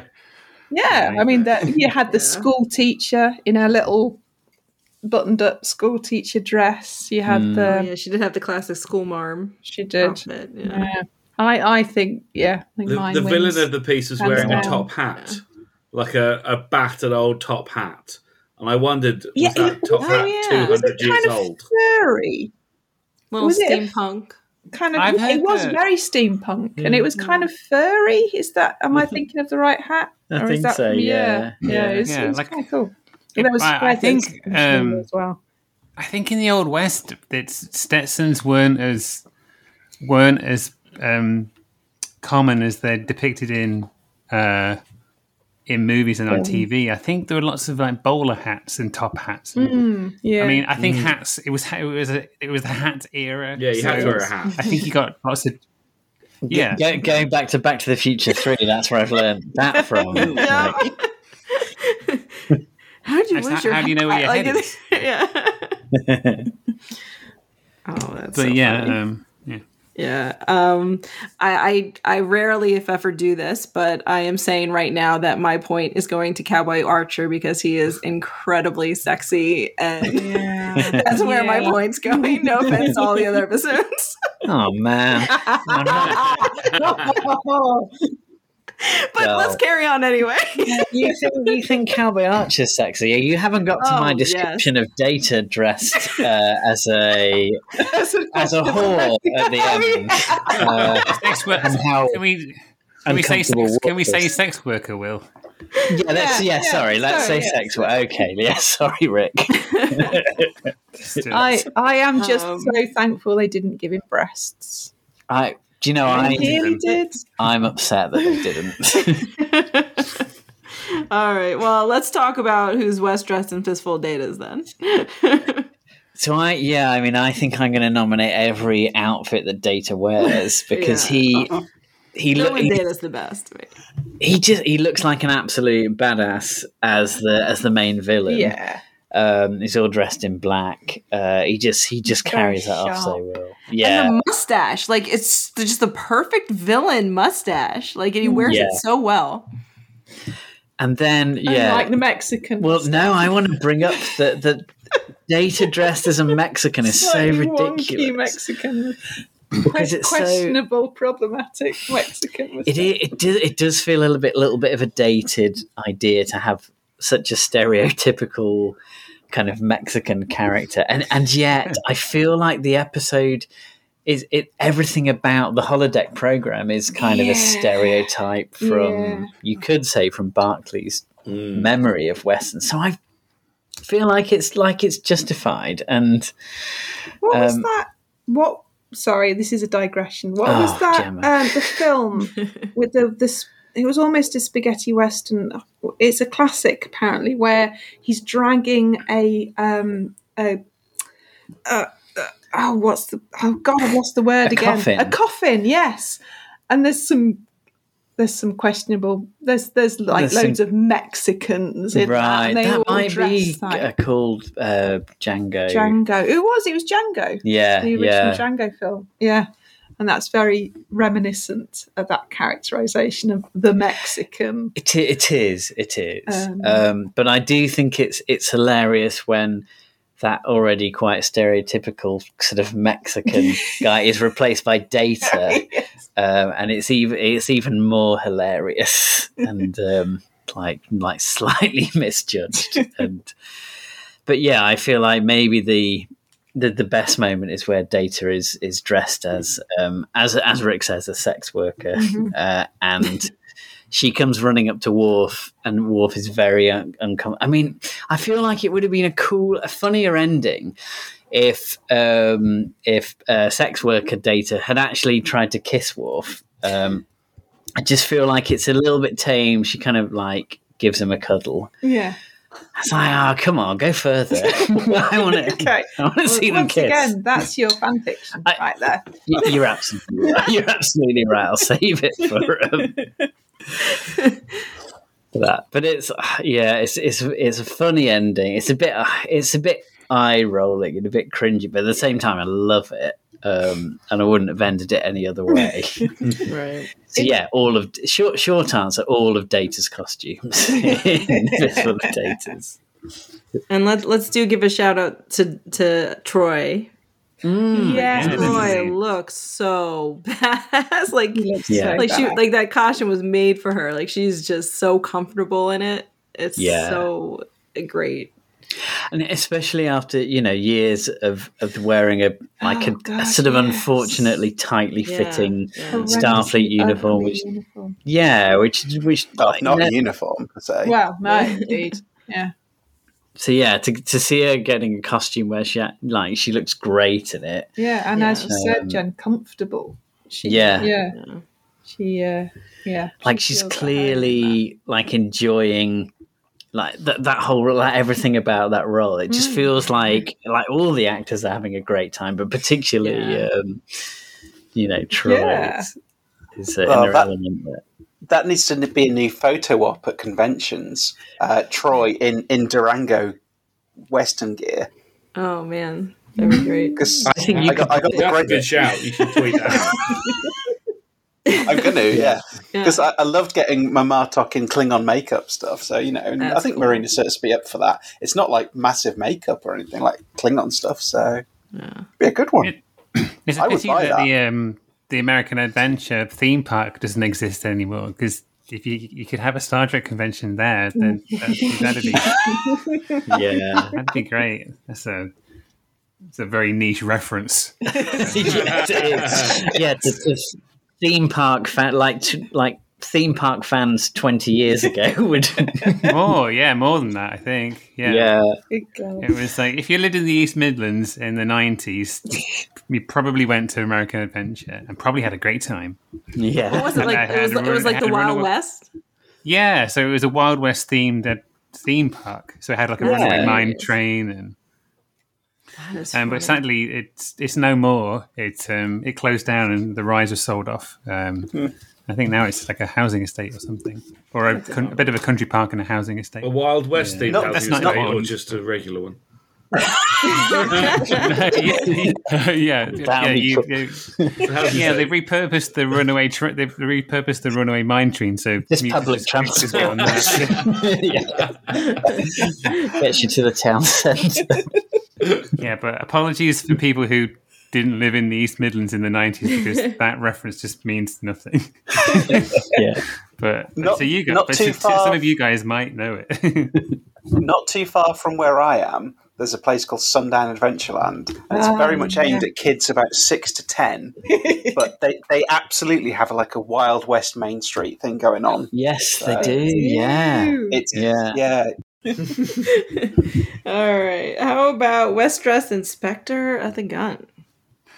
Well, I mean, I think um, the this the costume design in the, in this episode is very sort of is, is very rel- relative to the to the era um, that westerns were being made. So, like Gemma was talking about North Star, I think I think that the costume design there kind of you know it, it sort of is inspired by like a later era western sort of revisionist style westerns which kind of realized that it wasn't you know the wild west was a dangerous unfriendly place whereas you know uh spectre of the gun is, is directly inspired by the gunfight at the ok corral and so i think the costumes are really good but they are from that era that sort of early golden era western so um how accurate they are, I'm, I'm not sure. I, I know that Doc Holliday did dress very smartly, and he looks good.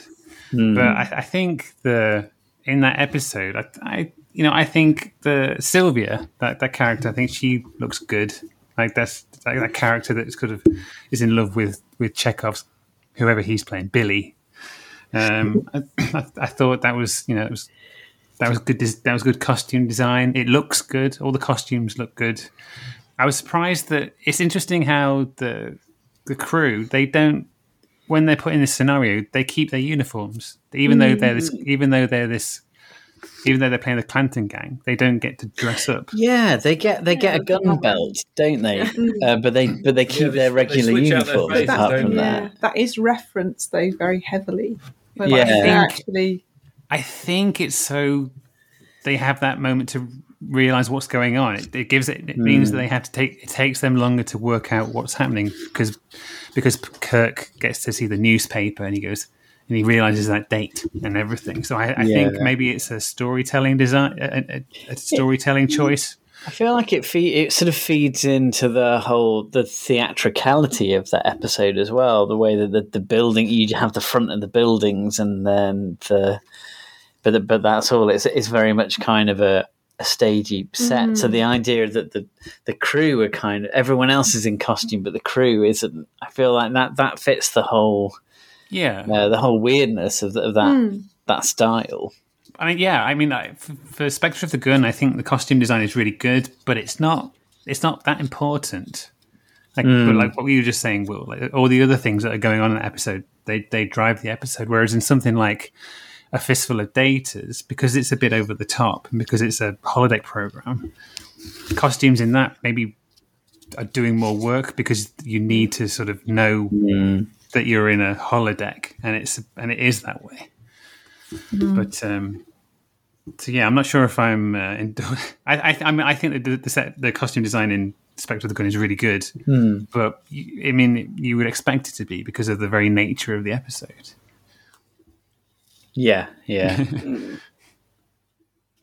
Yeah, as much as I love, I would have liked to have seen, you know, Spock in a cowboy hat. Yeah, I, yeah. I like the choice that they made, you know, just because it, it again, it makes it more feel like a like a surreal, dreamlike state. You know, they just get gun belts, you know, and and everyone everyone in the in the in in the scenario, you know, who's like an NPC, basically it looks good. It looks really authentic, and they are. There's probably costumes they just had from a western, and you know, Yeah. in stores somewhere, and they look great. And but you're right, it's secondary to what's happening, whereas these other mm-hmm. episodes are very much. You know, we're having fun with like part of the fun is just like let's dress up like cowboys. You know, yeah, yeah. yeah, yeah. I think I think particularly the villains look great They in do, they Spectre really of the do. Gun. Well, and even like their their facial hair and everything, like they have the data Yeah. villain facial hair, but it's also uh, um it's also like probably just their regular facial hair. Yeah, They're grizzled too. They're really grizzled. and they, yeah, yeah. I mean, this is, I guess, is slightly off topic, but they also they play it really straight in Spectre of the Gun. Yes. They all of the um, the the particularly the villain characters, they just play it like they're really in a in a western, um, and I, I really liked that. I thought that was, that was that was cool. I had a I had a thing watching Spectre of the Gun actually. The way the the buildings fronted are done, and the fact that they don't appear, the main crew don't appear in costume. I think that's like kind of a way of reminding the crew that they're in a fabrication, and this is all an elaborate thing to, to appeal Mm. to their own execution. So it's, it's quite it's quite nicely done in that effect. It's like that adds to the you know the surrealness adds to the effect. They're saying, you know, here's this Western scenario, but don't forget it's not real. This is just this is just our bizarre method of killing you Yeah, because yeah, which I like. Also, um, I did want to point out because I only found this out recently listening to Whom Pods Destroy. Um, the guy who plays either Morgan or Wyatt Earp in this comes back to Star Trek in Star Trek Five, playing the guy who is digging holes in a field on Nimbus Three until Sybok recruits him. Yeah. ah, right, okay. Oh, I know the guy you mean. Yeah, yeah. Oh, that's cool. Mm. I one one more slight aside. I love the the bit at the end of Spectre of the Gun when they kind of have that that weird sort of device where the the the, bad guys are all coming to to shoot the crew down at the end, and they jo- one by one they kind of join. They they have that shot where they they're sort of stood there. Um, really close up to camera, and the other characters are walking by, and then they join the other characters as they they walk by, and it's such a weird I- idea and a really weird sequence of shots, but it's like, but it's also like brilliant, really cool. Um, It's the inevitability of it. yeah, Kind of, yeah, It feels like the kind of thing you would see in like a real spaghetti western, like that kind of a shot. I Mm. think. Um, yeah, yeah. Okay, so points wise, like I said, I apologize to the other episodes, but I am voting with my loins instead of my head. and I am voting for a sexy cowboy archer who is Yay. incredible. so that's my point. All right. how about how about you? Uh, how about Rick E? Um, so I've been giving it some cons- careful consideration, and you know, I really wanted to go for Far From Home just because I think it's got the hardest hill to climb on this. Yeah. But ultimately, Jen, I'm absolutely in agreement.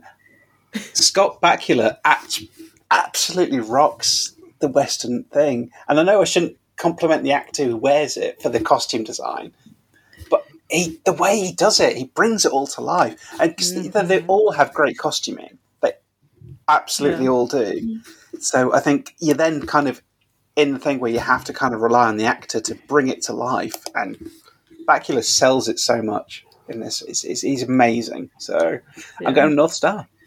All right. Rick P, you're up. Well, um, if if Spectre of the Gun had more points, then I think I think I'd vote for a fistful of datas because because that episode it's it's it's, it's set in a holodeck, so everything's a bit over the top, and and with that in mind, costumes have to be a bit like that too. Um, and I really, and I think you're absolutely right, guys. Um, uh, I love I love Troi's outfit in this episode. I think it's great. Um, so, but um, but Spectre of the Gun only has three points, so I'm voting for Spectre of the Gun. Fair enough. Fair play. Yeah, hey, yeah, yeah, yeah, honest. So Yeah, yeah, I respect that. How about uh, Gemma?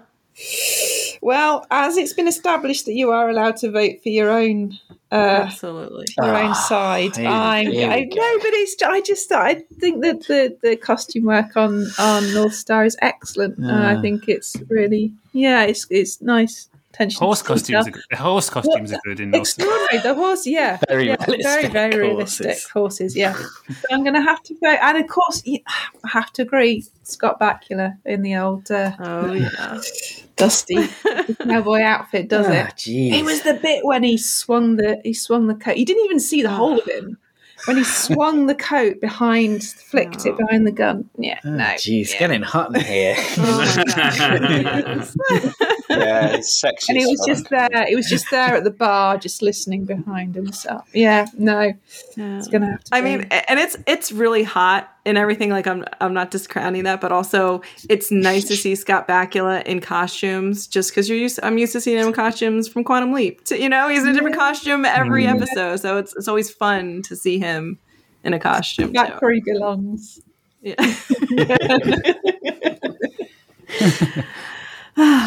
Where were we? What were we talking about? Um, oh yeah. Scott Bakula as a cowboy, drinking coffee. Mm. Oh yeah. Okay. Uh, Will, where's your point going? Well, I, I think I'm going to vote with my loins as well, and I'm I'm gonna I I'm gonna go for North Star because I I gotta admit I think the whole I don't think I find Archer quite as sexy as as some of the people on this podcast do. I still find him a bit sexy. But I, I do think North Star. One of the first things that struck me about the episode that I'd, I'd completely forgotten about it is that the sets and the costumes are all really good, and I mm. do I like that out of all of these episodes, North Star is the one that it's it's not a joke episode. Like they've mm, taken they. They've taken the idea seriously, and so actually the costumes and the the set design has to be kind of as authentic as they can as well. So it's it's a bit less theatrical and silly than the others. Um, and I think as a result, the like the costumes are all really excellent. Um, so yeah, I'm gonna I'm gonna vote for North Star. There it is. Right. Well done, Gemma. Ross, how about you? So I do I do love all the costumes in Spectre of the Gun. I like the like the the black suits and the dark hats. I think they look great. Um, and I do have a real soft spot for all of Data's costumes in a Fistful of Data. but I do think I have to go for North Star as well. he just he looks great, doesn't he? He looks so good, and that guy's hat as well. The, the guy's top hat, I like that, a dirty old top hat. Um, so it's 50-50 for me. Okay. All right. So going into the final category here, we have uh, a new leader. North Star has taken the lead with eight points. Fistful of Datas has seven. Far From Home has five, and Spectre the Gun has four. So there's still time. All of which are respectable scores. I mean, Yeah. they're up Yeah. Yeah, no one's being left behind here. All right, Rick, give us our final category.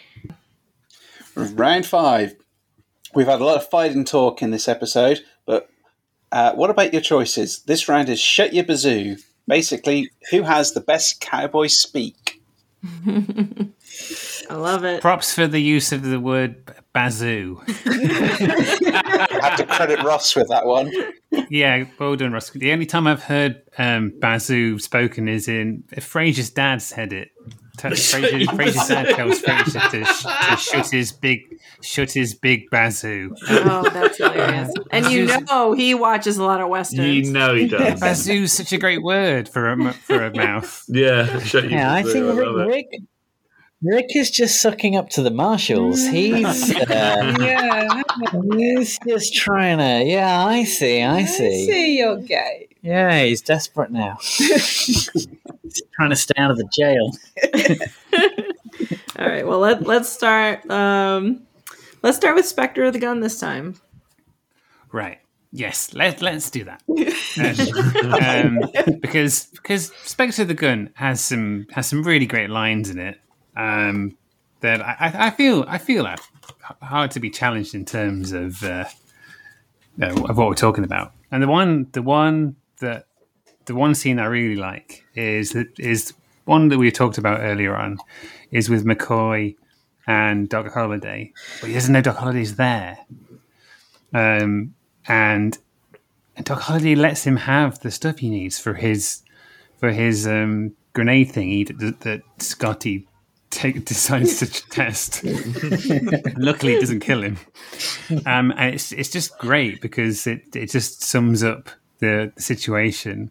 Um, all through the episode, there's quite a lot of mentions that you know you can do basically you can do what you want until five o'clock, but at one minute past five, you're dead. um, but in, I'll, I'll um I'll um I'll read out this this part of this uh, this scene if I if I may, um, because it's really good. So the first person speaking is is McCoy. McCoy says, "The emergency is real. I need these things." And then Doc Holliday's like, "Your emergency sure is real. Go on, take the stuff. Have some more fun. Take my bag. Only best only best you be finished before five o'clock. That is my intention, Doctor. Because at one minute past five, you'll have you'll find a hole in your head, right from this gun." Now, if that, if, now, if Very that good. doesn't- now, if that doesn't win best speech, then I don't, I don't know what does. That's a pretty Wild West thing to say. Yeah. All right. Um, I love it. How about in a fistful of datas? Can you beat Uh, that? okay, well, there's a, I guess a fistful of datas. There's a lot of kind of funny, silly uh, Wild West talk.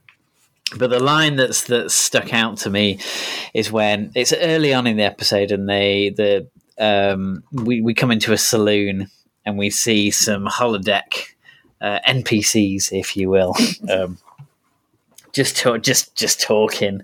Uh, and there's a great line where, and that line, you know, these aren't even the main characters. There's a great line where the, where this character says, "Shut up! You laugh so much, it's a wonder you ain't got flies in your mouth." and then, and then the Mexican character says, "Ah, "You're a very funny man, Senor Eli," but he says it in a Mexican accent. Um, but the um, but shut up! You laugh so much, it's a wonder you ain't got flies in your mouth. Just feels like that is that is as as as Wild West as it gets.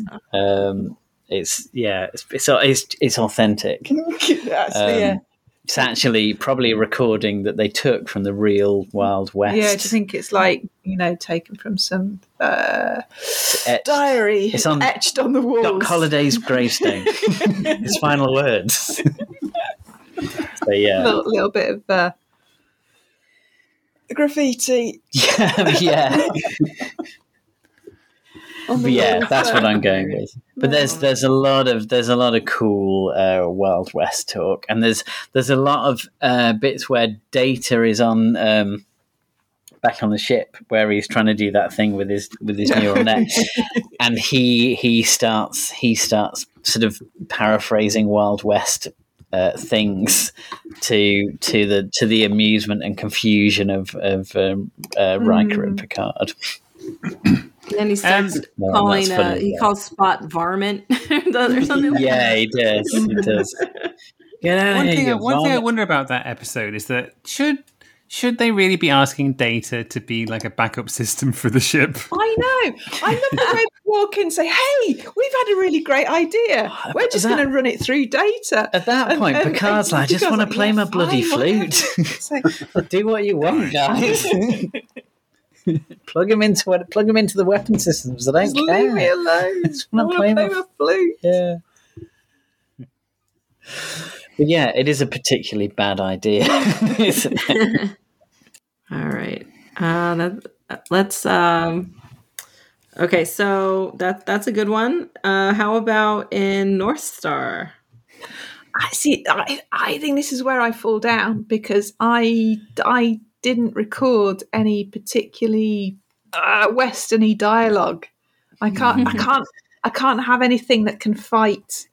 Um, all I all I remember is that in the scene where they were having the meeting with the lawman in the barber shop, and he said, "Ah, what was it? Nothing like a barber shave to make a man feel civilized." yes. I love And I thought Yeah. that was, it was a nice trope, but I'm not sure Yeah. it can fight on the dialogue. It's it's good because it ties into like the whole kind of the whole thing of having like a, a, a that sort of a shave, with Mm, like a ra- very neat razor. macho. It's very Having macho in another man West. shave you with the with this excessively sharp Yeah. blade. To have him say there's nothing like a, a, a barbershop say, shave to make a man feel civilized. because they're just clinging on to that that essence of Yeah. civilization. yeah, Yeah, because everything else is un- pretty uncivilized. Exactly. suppose. yeah. Everyone's got flies in their mouth. Everyone's got flies in their mouth, and they're going to die at one minute past five. So oh, damn flies. Yeah, I think that's a really good pick because it's a Yeah. very old timey thing. Like, you know, oh, I love it. Yeah, and, he does, yeah, and you're right. There isn't any like like they don't say like rootin' tootin' whatever, but Yeah. they but they do have the spirit in what they're they're saying. You know, like like in that Yeah. scene, and you know, Narcher's talking about how he's he's out of town and he's trying to from out of town. And he's trying to get to you know wherever he says to to Russell. What would you say it was blue Blue horns? horns. yeah. yeah, Yeah. And uh, I think the sheriff in North Star, who's obviously very famous for being in the episode Peak Performance of TNG, Yeah. um, I think he's Glenn, in some. Glenn, so- and more.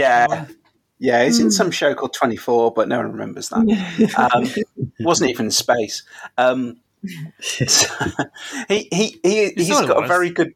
He's got a very good delivery of his lines. He's not Yeah. over exaggerating. He's not having to really big up the accent or anything like that. But he's ve- he comes off really effectively, and I really enjoy his performance in that. So, yeah, his lines in that barbershop thing really hit home because I think he just he's just very very good as as the Western sheriff. Mm. Hmm. yeah, Yeah, is a is a good man in a in a dirty job. yeah. Hmm. And I I feel like actually that your your choice sort of sums up the the, the way that hmm. Enterprise deals with that episode is that it doesn't sort of embrace it, it does embrace some cliches and hmm. tropes of the of the Wild West, but it is also trying to tell a serious sort of sci-fi story, and it, it is taking it a bit more seriously than the other episodes. And there's there's something kind of authentic about that that barbershop scene, I think. Hmm. You're right, Will. We probably should give the point to this rather than Fistful of Datas. Ah, do you know, I was just about to say, but uh, but everyone should give the point to Fistful of Datas, obviously, because uh, it's way cooler. Damn. All right. Well, let, before we start dishing out points, let's hear uh, some Western speak from Far From Home. Uh, so again, they're not they're not speaking the old west. Although, in the spirit of "Shut Your Bazoo," shout out to Zareh, who literally tells Cal to shut up, and then quite mercilessly shoots him with a gun till his nose bleeds. It was pretty horrific. Oh, Um, they don't use any stereotypical cowboy speech, but they do speak pidgin, and Oh, yeah. they have some re- weird sort of unique language. Going on. I didn't remember that. and uh, one of the things that is pretty cool is they speak pidgin, and you can sort of listen to it and sort of decode the meaning of it, which is fun. Um, but also, this is where we get the sort of the second use of the word Vadrash in uh, Yes. that was used in the um, the Calypso short trek, and then you we, this is where it's confirmed that Vadrash is pidgin for Federation, uh, and it's that sort of shorthand. So Ah. it's nice. that There's that little connection, and it's not cowboy speech, but it is unique speech uh, for the time, and y- a, Yeah. a, a new word that we're learning. It's, it's frontier speech. Yeah. It is. Yeah. It is. Yeah. Yeah, it's like, like Belter Creole. If if you allow me to bring in another, Another sci-fi show. Yeah. Yeah. Exactly, and it's it's like it's it's it's it's, it's both futuristic and sort of broken down at the same time, isn't it? Because you think in in the future we'll be speaking, you know, perfect language, we'll all share an exact same way of doing and saying things, but pidgin always seems a bit broken and mishmashed and comprised. But it's a language in its own right, and it serves a purpose. Hmm. And I I think it's always a bit of a it's a bit of a risk when a sci-fi show um, delves into uh, that, like d- yeah. doing that sort of speech because it can come off a bit silly. But I but I don't think it Mm. does in Discovery. no, no, no. In Star Trek, has a bit No. of a bad history with that. Yeah. Yes. I remember But um, in in, this instance, in that episode of the original series, uh, Miri, where the Yes. kids call grown ups grups. Yeah. Just doesn't yes, It doesn't, it doesn't, of wo- it doesn't work. It's a bit bong bong on the head. Yeah, yeah. it's a bit bunk Exactly. on the head. Yeah, it really is bunk bunk on the head. But by saying that, hasn't bonk bonk on the head entered our lexicon? Yeah. Yeah. It's, it's entered your lexicon, right? right in the lexicon. And you and you've done bananas as a result. And I just also really like that it, it made Calypso part of the canon of Discovery too, which Yeah. I mean when I first heard that uh, you know, when I first saw that scene and heard that I was like my jaw dropped. I went bananas for, for that one. I was like, oh, Hooray! so and yeah, so that was awesome and and I appreciate them doing that. So that that was that's cool. All right. All right, let's hand out points for this final round. Mm. Okay, let's let's start with Ross. Okay, so apologies to Will because my my internet connection dropped while you were talking, so I have no idea what. Wait, what? So you're immediately excluded from that from my choices. Oh, Um, no, wait, I'll repeat it all now. My line too, yeah. tell me quickly. Give me the line. Give me the line. oh, okay, I'll give you the line now. Shut up. You laugh so much, it's a wonder you ain't got flies in your mouth. Right, that's a good line. I like Cool. it. But It's not going to get the I point, was- is it? Wasting my time. Just embarrassing. of it, though. what to do. I really, I really, really liked the uh, the line uh, spoken in uh, the Spectre of the Gun. The whole scene in the barber shop. Uh, it really, it really nicely mirrors Gemma's selection, but I just like how it, it escalates from the civilized to the absolute western. When it's like you take it because you'll have a hole in your head. It's just it's so mad. I think it's brilliant, and it, it, it's just a great line. So that's where my points go. All right. How about Will? Well, I'm. Uh, do you know, I was going to give Ross a point, actually. Because our whole conversation about No, it's not for me. It's for Saru. It's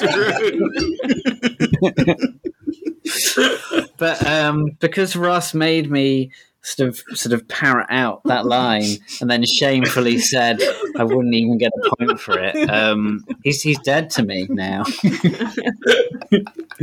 uh, I I do you know what? I think I'm going to give the point to um, Spectre of the Gun as well. Uh, because yeah, it, because it, it, it it's just really cool. Um, it, like like I think Spectre of the Gun does deserve some some credit for its style and and uh, its sort of ballsiness of and how nutty it is. Um, and yeah, that bit of dialogue, uh, I feel like it really encapsulates the everything about the episode. So yeah, I'm going to give that to Spectre of the Gun. I think. Um, Okay. Yeah, unlucky Russ. I'm feeling it. I'm feeling it. Uh, how about Gemma? Ah, I'm I'm I'm torn between Spectre of the Gun and Fistful of Datas because uh, almost every line in Fistful of Datas is is a classic kind of western cheesy western line. Uh, they really work at it, and um, ah, but yeah, Spectre of the Gun is kind of more stylish. Hmm. I don't. I don't know that it is, Gemma.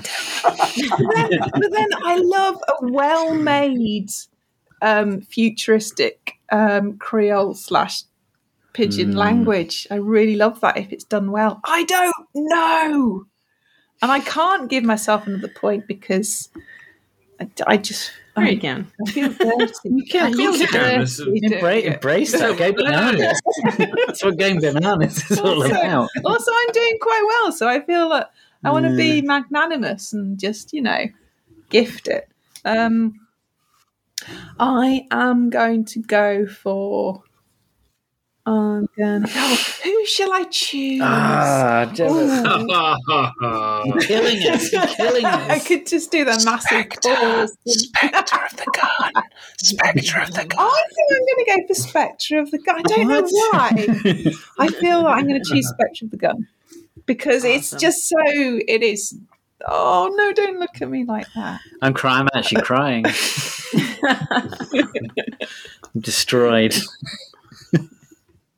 I'm going to go for Yeah. Spectre the Gun because the uh no the the Doc Holliday just yeah laid it down. Yeah. Yeah. All right. So sorry, Will. It's okay. Ricky, where are you going? I I'm going to go Spectre of the Gun on this. Um, Rick absolutely won me over because that scene with McCoy goes into the in into the, and oh Doc Holliday's in have in the in the chair. It's amazing. It's a brilliant scene. It's one of my all time favourites in that episode. So absolutely Spectre Gun for that wins me over. My name is McCoy. I'm a doctor. That joke is all around town already, McLowery. Well, my name is still Holliday. Doc Holliday.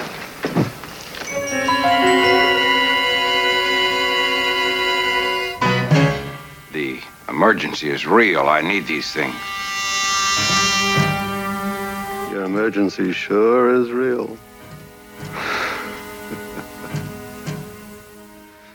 Go on, take the stuff. Have some more fun. take my bag. Only best you be finished before five o'clock, That is my intention, Doctor. because at one minute past five, you'll find a hole in your head right from this gun.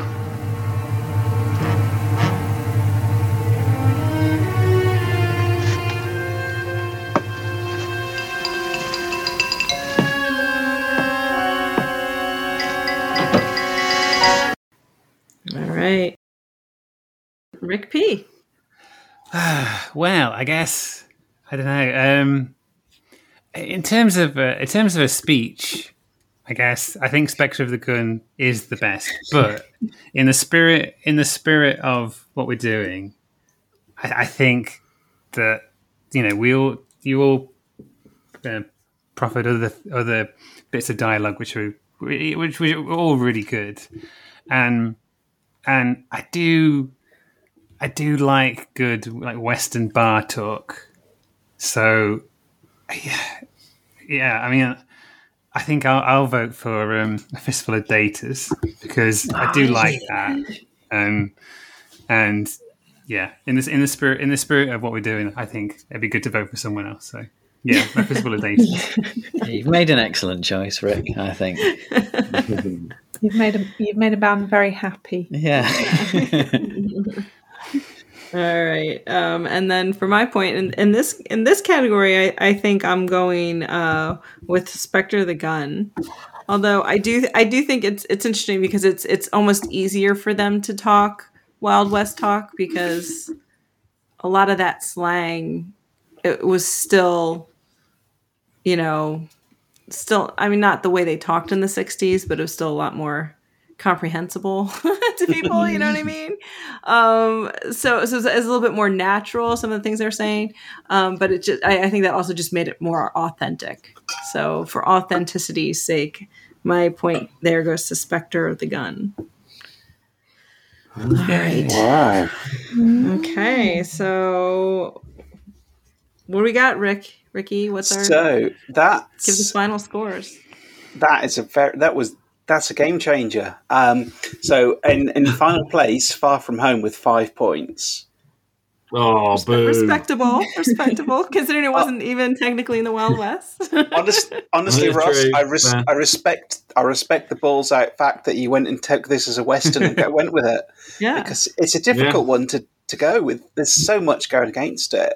It's got some great western bits to it, but the fact you got five points for it, I think, is very very respectable. It's, it's a really good Oh, episode in its own right Hmm. as well. Really. Outside of It the Western very good. elements of it, it's actually really good. Yeah, and I think the Western thing kind of sets up the scene for um, season three of Discovery. That this isn't the fe- the, the ordered Federation; it's the, it's a lawless thing with a very different Mm.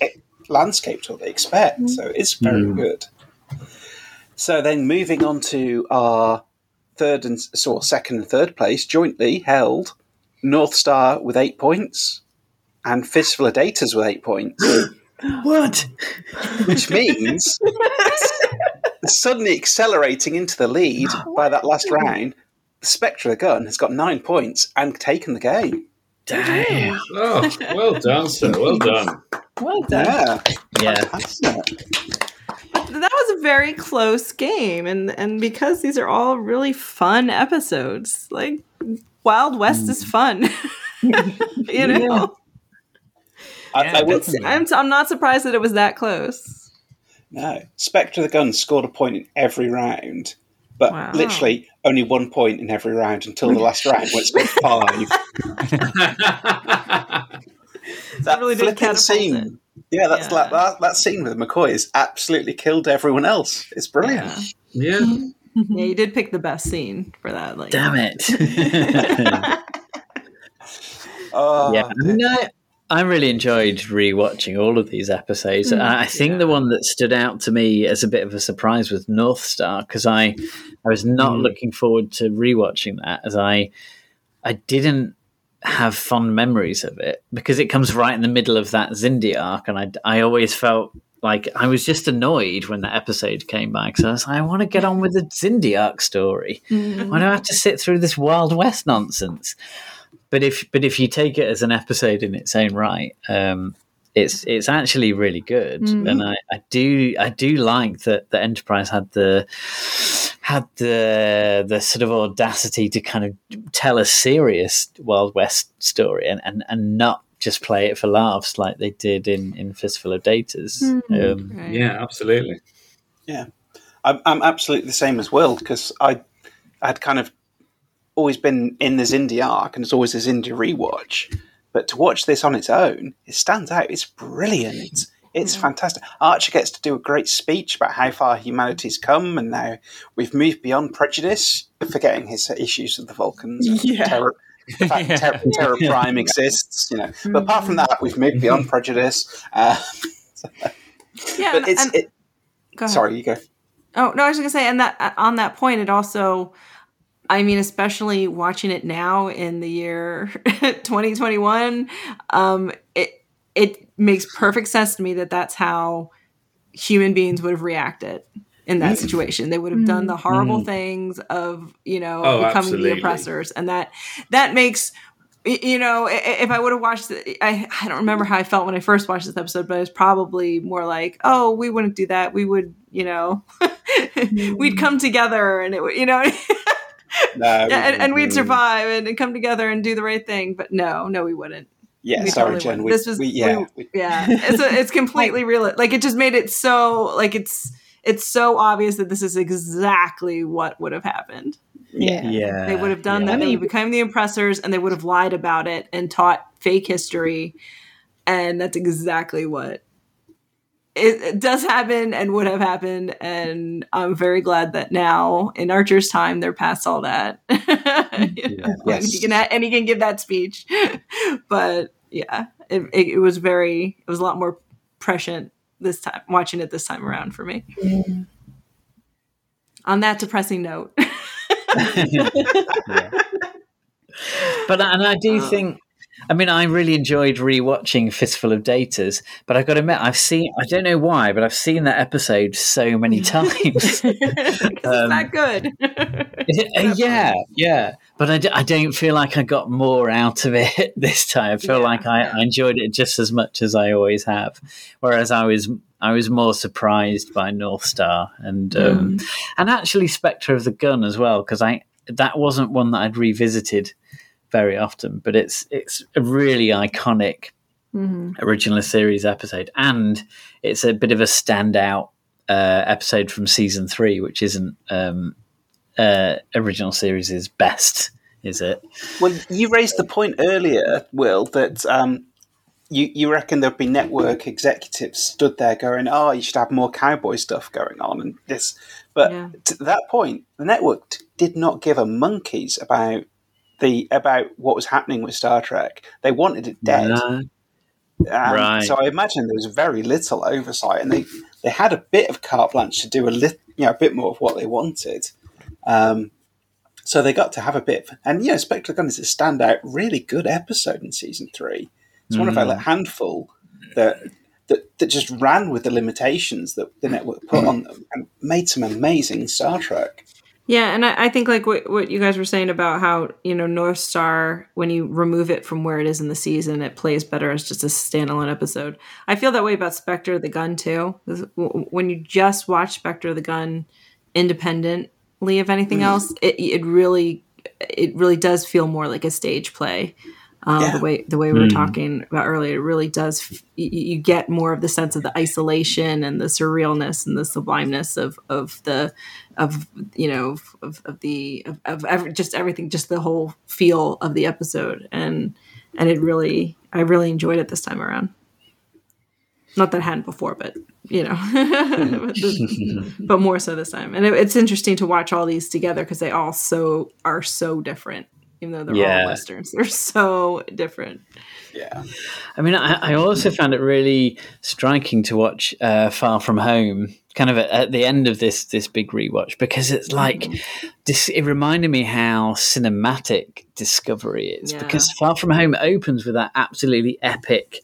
Uh, crash that like discovery sort of smashes through all those asteroids and crashes onto the planet's surface and that that is so far kind of removed from from what we see in the other uh, Western episodes, e- even um, North Star, which I think looks really good. It's it's got great production values, but they didn't have a massive epic starship crash at the beginning.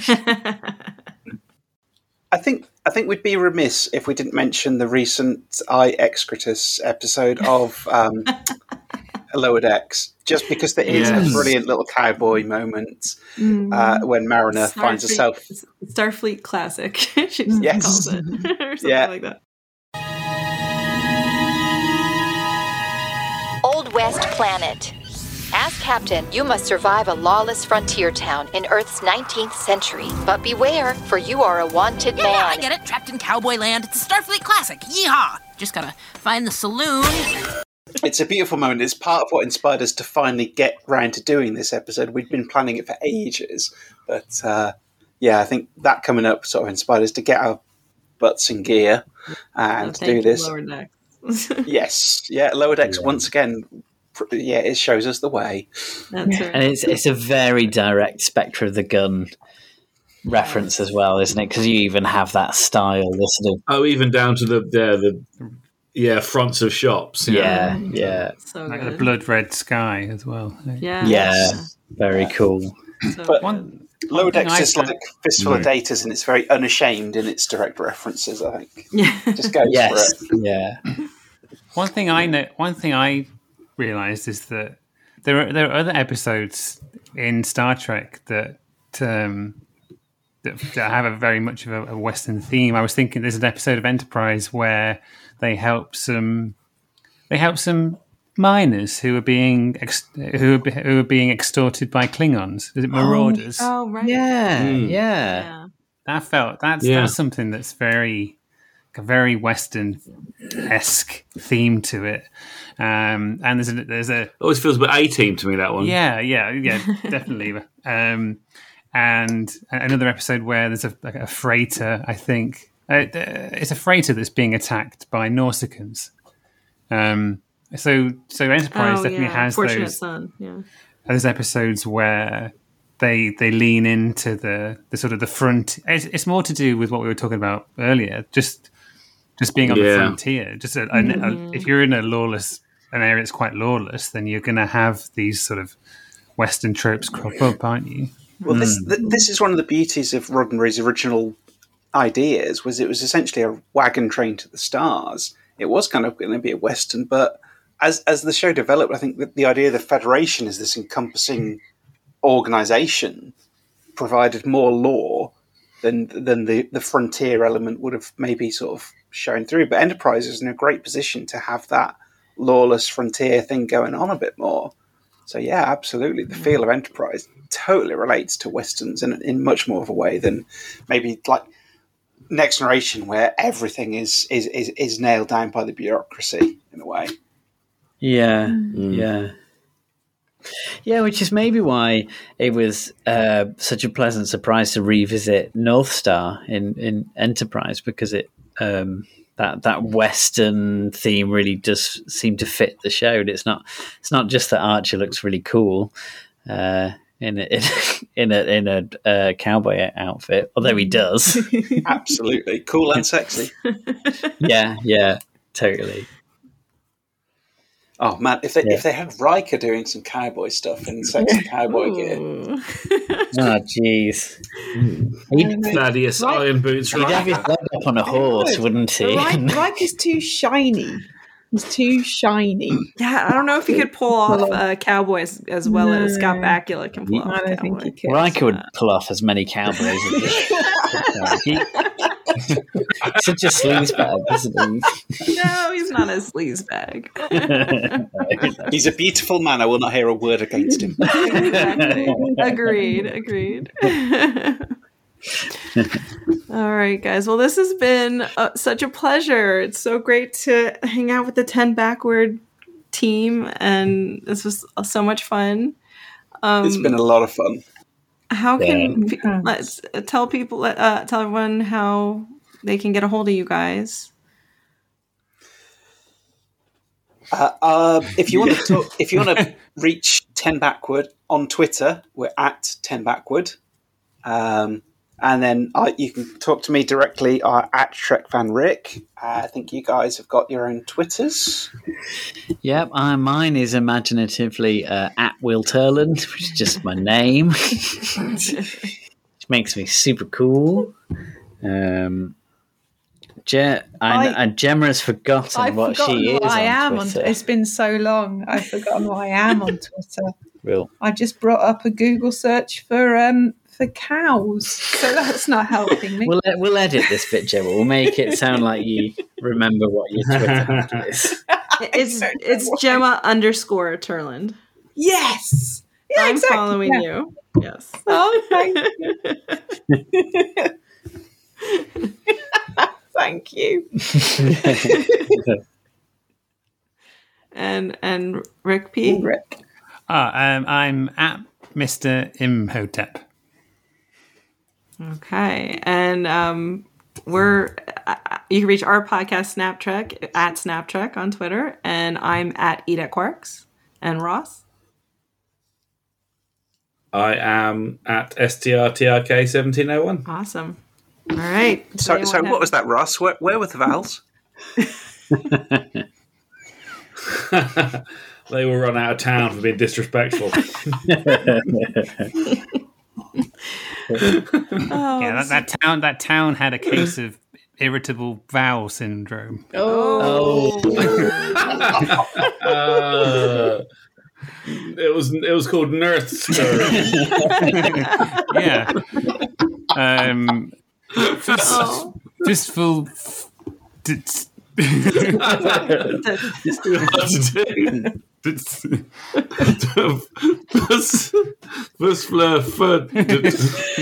like it's so. It's funny that we're what we're we're ending the episode with some quite clever wordplay, but it just sounds like sort of caveman grunts. but listeners, it is cleverer than you Both think. can be true. Um, whoever edits this episode, do a special edition where you take all the vowels out. yeah, right. All right. I think Is it- said she'd she'd be happy to edit this episode, so she, Yes. she, she'd do that. if you want all the vowels out that it's going to take, this episode will come out in like 2025. all right. All right. Does anyone have anything else they, they'd like to say? Just that this has been really fun. It's been great It's talking been to absolute pleasure. Yeah. the Snap Trek guys. Thank you. Yeah, really enjoyed it. We should we should do this again sometime. Yes, definitely. For sure. We should. We just need Star Trek to do three more Renaissance fair based episodes, and we can.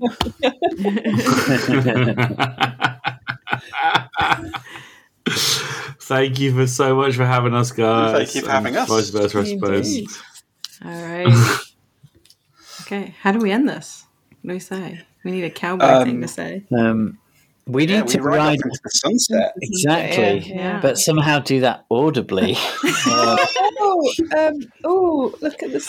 Oh, the sun's coming up. Let's go that way on our horses. it's, I just it's, it sounds like we've rehearsed it too much, guys. You know, you just do- Pussy clap. At all. How do they say goodbye? And ca- like, how do cowboys say goodbye? They tip their hat. they, they they say howdy to say hello. Howdy's hello. Yeah. What's I goodbye? guess A- adios. Adios. Adios. Yes. I'll be, I'll be, Yeah. see- I'll be, Yeah. I'll be seeing you. Don't come Adios, back now. amigos. Yeah. I think they just shoot each other dead. That's how- They or hang each other to death. Oh, We, no. we, we shouldn't do that. No, No, and it's not a great way to treat our audience. They're not going to come back and listen to the next episode. until until next time, Until next time. gentle Love it. listeners. Yeah. And and rough listeners. So Yeah. long. You're- so you're- long, cowboys. Yeah, Yeah, yippee yippee ki I won't finish that. Yippee-ki-yay. Right. Yippee-ki-yay. Yippee-ki-yay is good. All right, yippee ki everybody. Yippee-ki-yay. Bye. Thanks. Thanks. Bye. No, no, cat folks. Do you realize how incredible this is? It's tradition. You ever noticed her bum? What? Her bum. Oh no! I will say I will say fewer things. fewer things. Okay. Enough of this self indulgence. Thank you so much for listening to our podcast. If you want to get in touch with us, our website is www.lowerdecksradio.co.uk. You can reach us on the Twitters at at 10 backward, 10 being the number and backward being the word backward. We're also on Facebook at www.facebook.com forward slash 10 backward podcast. You can also email us at crew at lowerdecksradio.co.uk. On a personal, individual level, my Twitter is at Will Turland. Rick Everson's Twitter is at TrekFanRick. And Rick Palmer's Twitter is at Mr. Imhotep. Hi, thank you again for listening to the podcast. I hope you enjoyed it. If you did, you might consider supporting us.